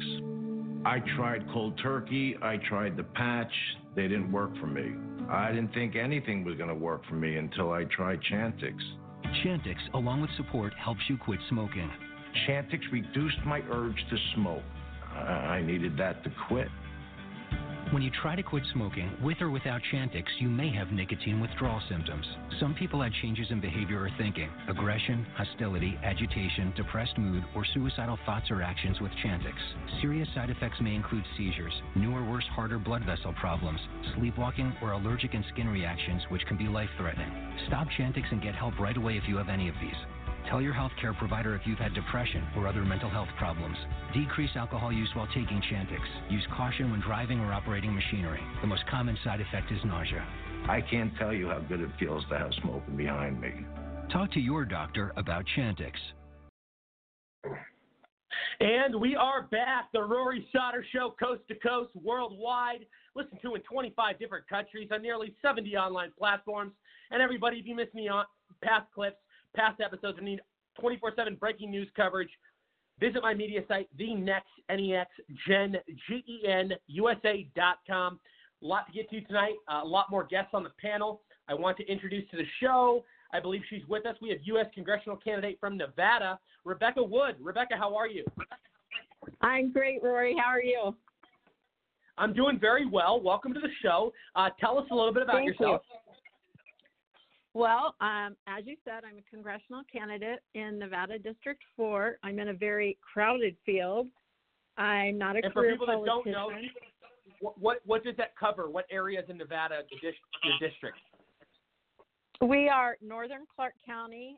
If you're familiar with the area, Cheyenne, Lake Of course. Mead, Pahrump, Mesquite, Nye County, Lincoln, Lincoln County, half of Lyon County, Esmeralda County, Mineral County, and White Pines County.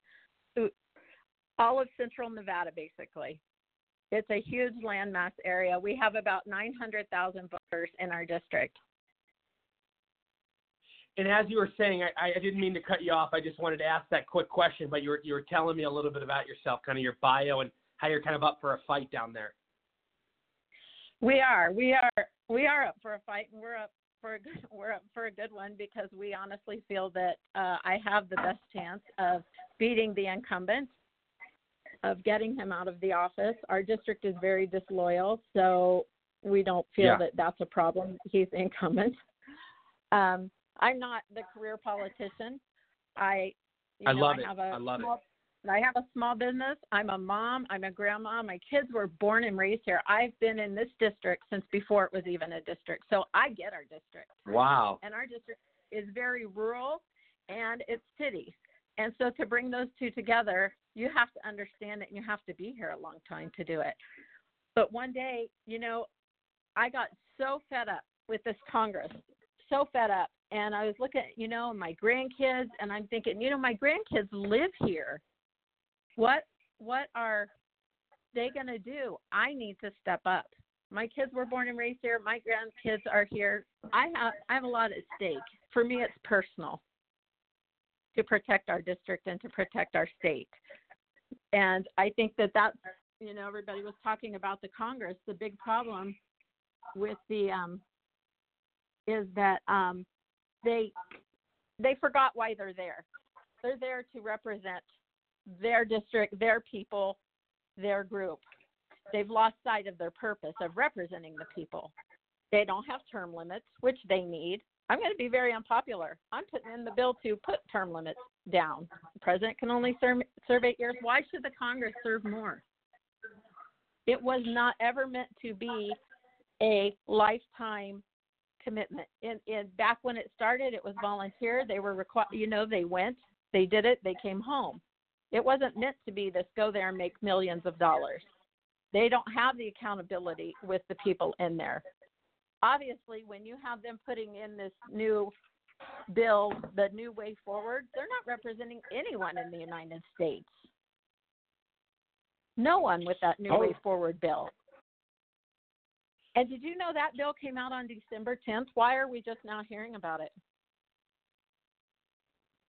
I know the whole the whole distraction, you know, and, and that's something I talk about on my show all the time, is that when all this big stuff is going on, like the impeachment and everything we're supposed to be focused on, they pass these bills in, in secrecy and behind our backs. And, and this kind of stuff happens all the time and it makes me sick.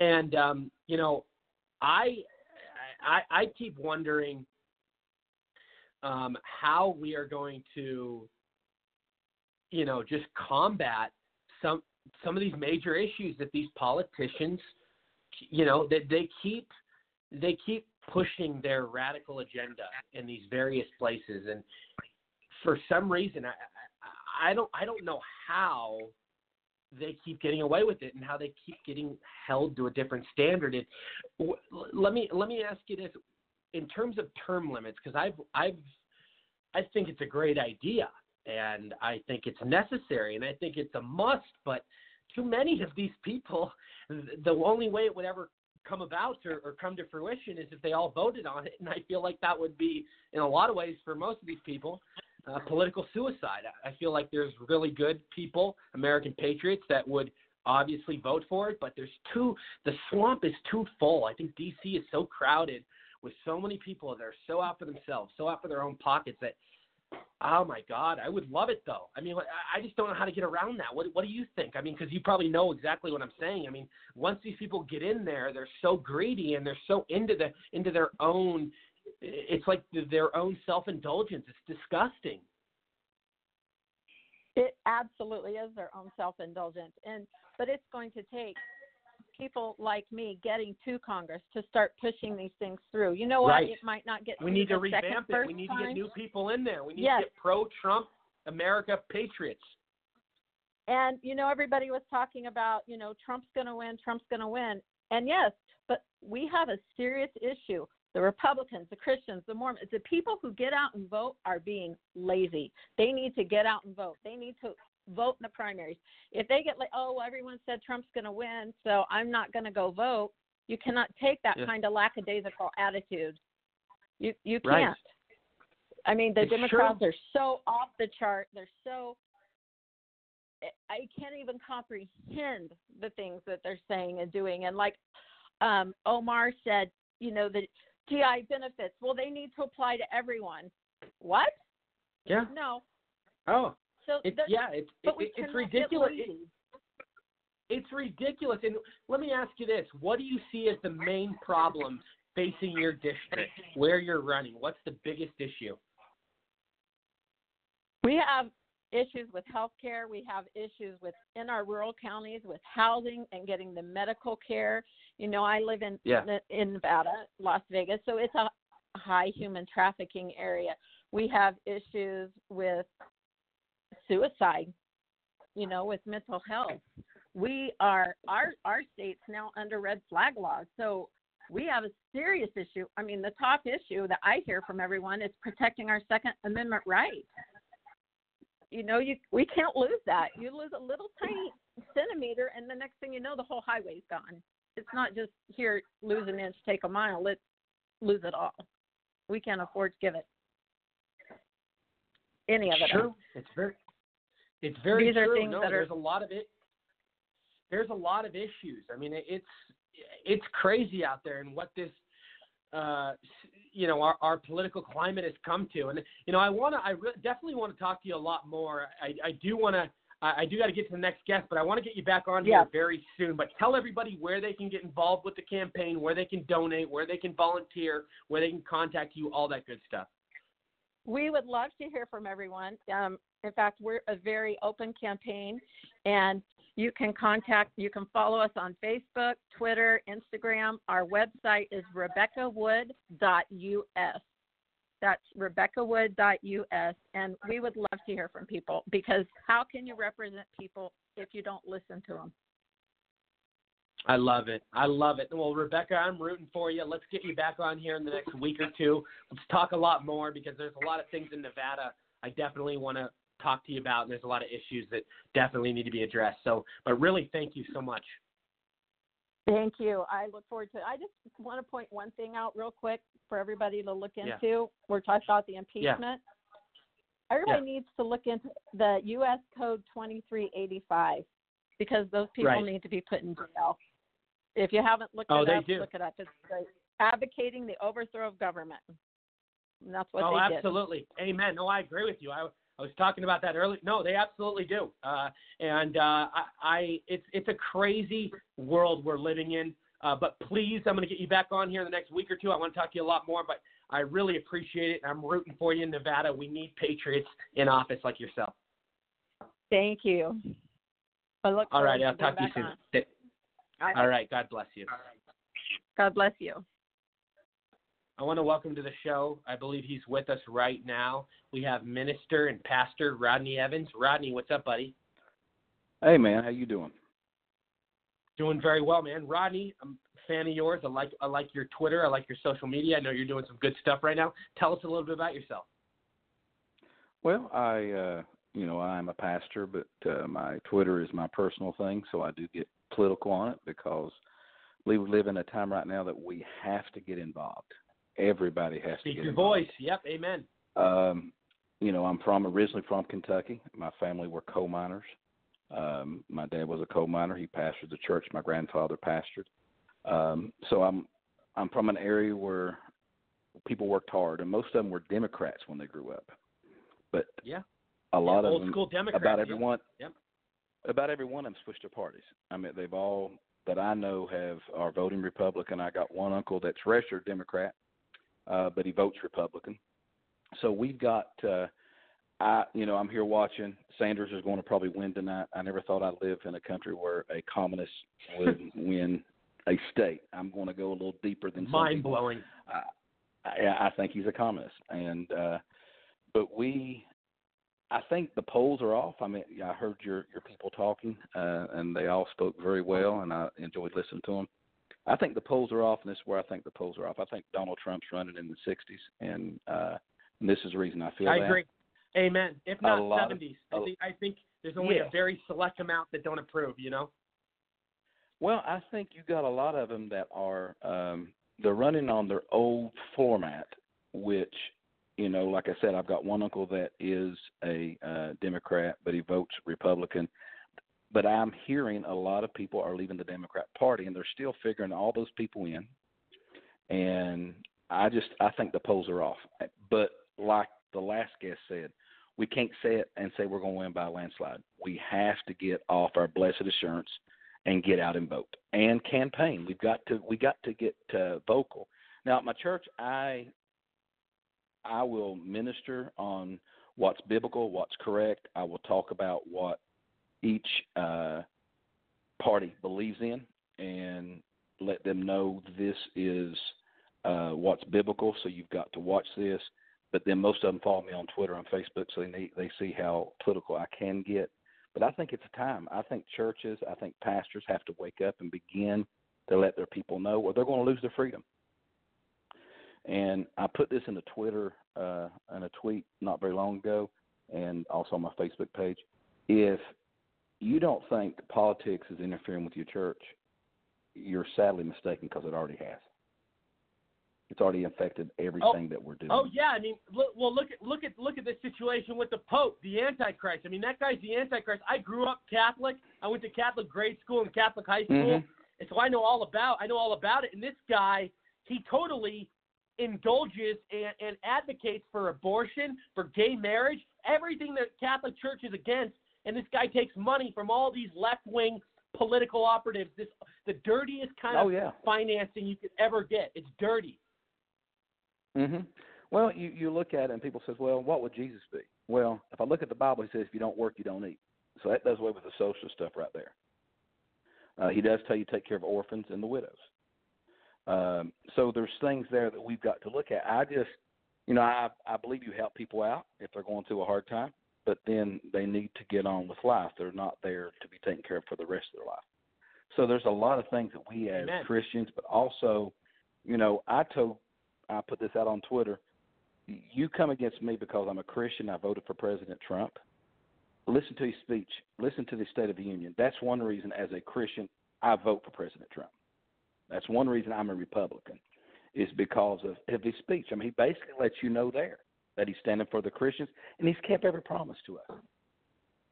I mean, you can't argue that. He's kept everything. But another Yeah. another point that we need to bring out here too.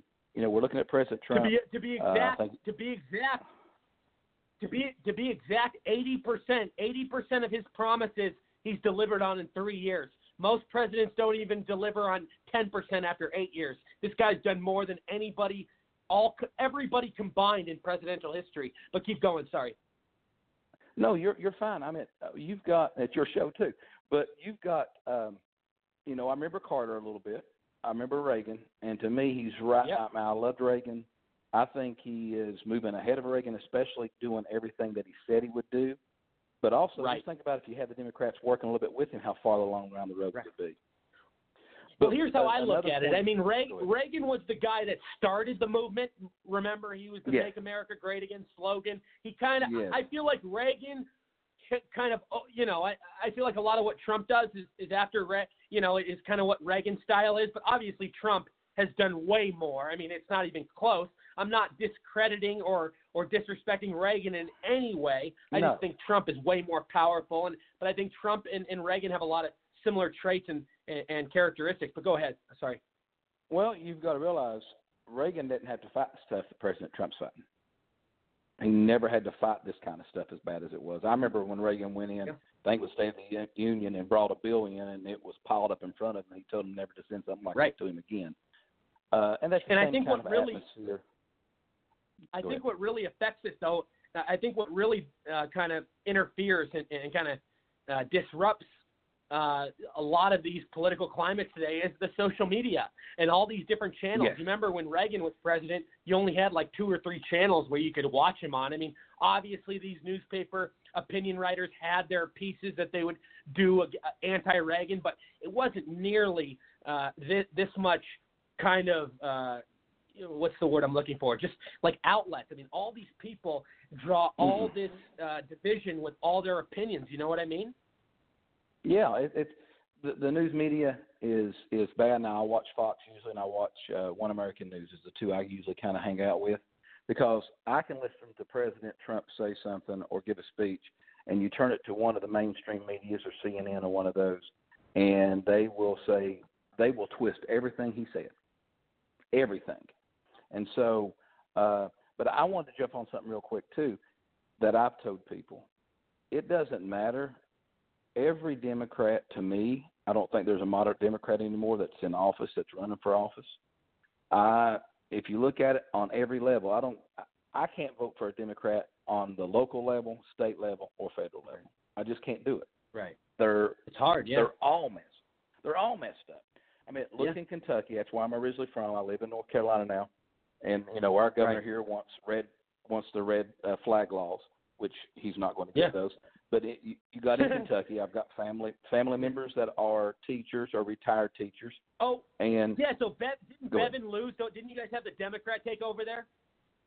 Yes, he he took a he he he got beat, and then you had a uh, Democrat take over. Now you've got a situation there where the teachers got mad, and people got mad because one of the reasons, not all the reasons, but one of them was the um, the pension. Well, now you see the new governor coming in, and he is taking money from the pension Right. and he is shooting he's shooting things. I'm against abortion. Uh, the last governor was closing abortion clinics down. This right here is opening them back up. And to me, I think there, you'll answer for that stuff. As, as a Christian, I will answer if I vote for that stuff. So I can't, I couldn't vote for it. I couldn't vote Democrat because I won't answer for that. Number one, and the second thing is, I love America. and I love my Second Amendment. I got held up at gunpoint. I didn't get mad at the gun. I got mad at the kids that had the gun that was holding me up. So what I did, I went out got my concealed carry, and everywhere I go, I carry it because I made a decision that's not going to happen again. And it was in my Oh, I driveway. love- I- yeah. No, I love it. I love it. And you know, we're talking about the most pro-faith president ever. I mean, Trump is by far. Don't you agree? I mean, there's nobody Yes. else that's done more for Christianity and, and for our, our No. religious values. I mean, this guy has pretty much taken it to the next level in terms of you know rate regulations and, and restoring certain things. I mean, it, it's really beautiful to see. Well, as a Christian under the last administration, we were getting beat up. Christians, Oh yeah, we were being talked about. You all need to be quiet. I know what's better for you. And then when Trump comes in, he had, to me, has kept the word, the words that he had spoke to the church, spoke to Christians. I'm going to do this. He has done his best to do that. And and to me, that's important. You know, he signed the No, executive absolutely. order. He signed the executive order, and people say, "What's an executive order?" Well, you've got Obama's executive order with with uh, with DACA, the Dreamers, tied up in court. Uh, so his exec- executive order is just as good as his, but he signed the executive order where churches can begin to talk about politics, and nobody can do nothing about it. But that all started because the Democrats wanted to silence the church and wanted to keep them quiet because they wanted to push their agenda they're pushing, uh, pushing now. They wanted to, to push that agenda, and that's what they're doing. And the church has sat down, and we have been quiet. But I think the church is waking up. I really do. I think the church is waking up and realizing that if we're going to be quiet, we're going to have our rights taken away. And like uh, one of your other guests said, you get the Second Amendment, your First Amendment's going to be gone too. It's true. So very true. I, I think it's one of the, it is. I mean, go ahead. Yeah. I mean, they- they're they're not stopping. They, want to turn us into a third world country and want to turn us into Venezuela. And I I really want to make you a regular. I want to get you on here often. Um, I, I do got to run be here because I close out the show here in a second. But let's get you on on a weekly basis. Um, let's talk about Okay. different religious topics, obviously current events, stuff like that. Um, but yeah, we can. w- Let's definitely uh, let's talk. Um, but yeah, tell everybody where they can connect with you, all that good stuff. Uh, get involved. Uh, you're you're you're obviously doing a lot of stuff with the church, all that good stuff. Well, I am. I've got a YouTube channel called Real Life Discussions with Pastor Rodney. That's mainly all ministry stuff. I have my. I've got pastor church. I got my own personal ministry called Faith Family Fellowship, and I take no salary from it at this point. What I'm doing is trying to help people, uh, help ministers that's going through difficult times. Um, then also you can hook with me up on Twitter, and all that stuff's on Twitter at Rodney Evans. And if you go over where you uh, tweeted out where I was going to be on the show today, they can follow me on that, and I would love for them to follow me. And I do Alrighty, sounds good. weekly. Oh, go ahead. I do weekly prayer. I do weekly prayer on Thursdays. I tweet it out, and people can comment, and then myself and my prayer team prays for those people, and we pray for our country, and we pray for our president. I love it. I love it, man. Well, Rodney, we'll talk to you soon. Let's get you on uh, next man. week, and uh, I'll talk. I'll talk to you soon uh, over text, and we'll talk on the phone. Okay, man. Be blessed. All righty, man. God Thanks. bless. Thank you for Bye-bye. coming on. Cheers, man.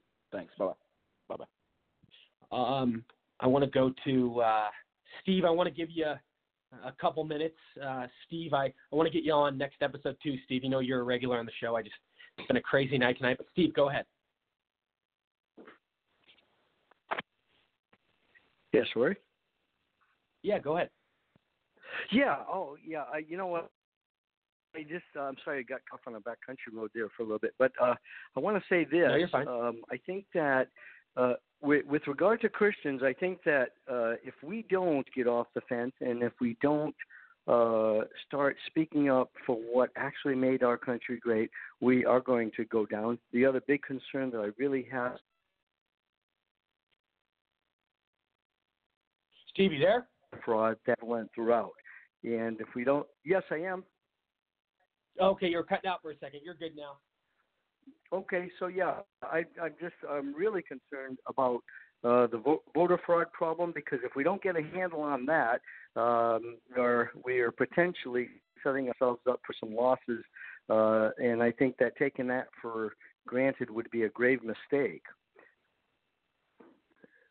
No, I agree. I agree. And, and Steve, I uh, I want I want to get you.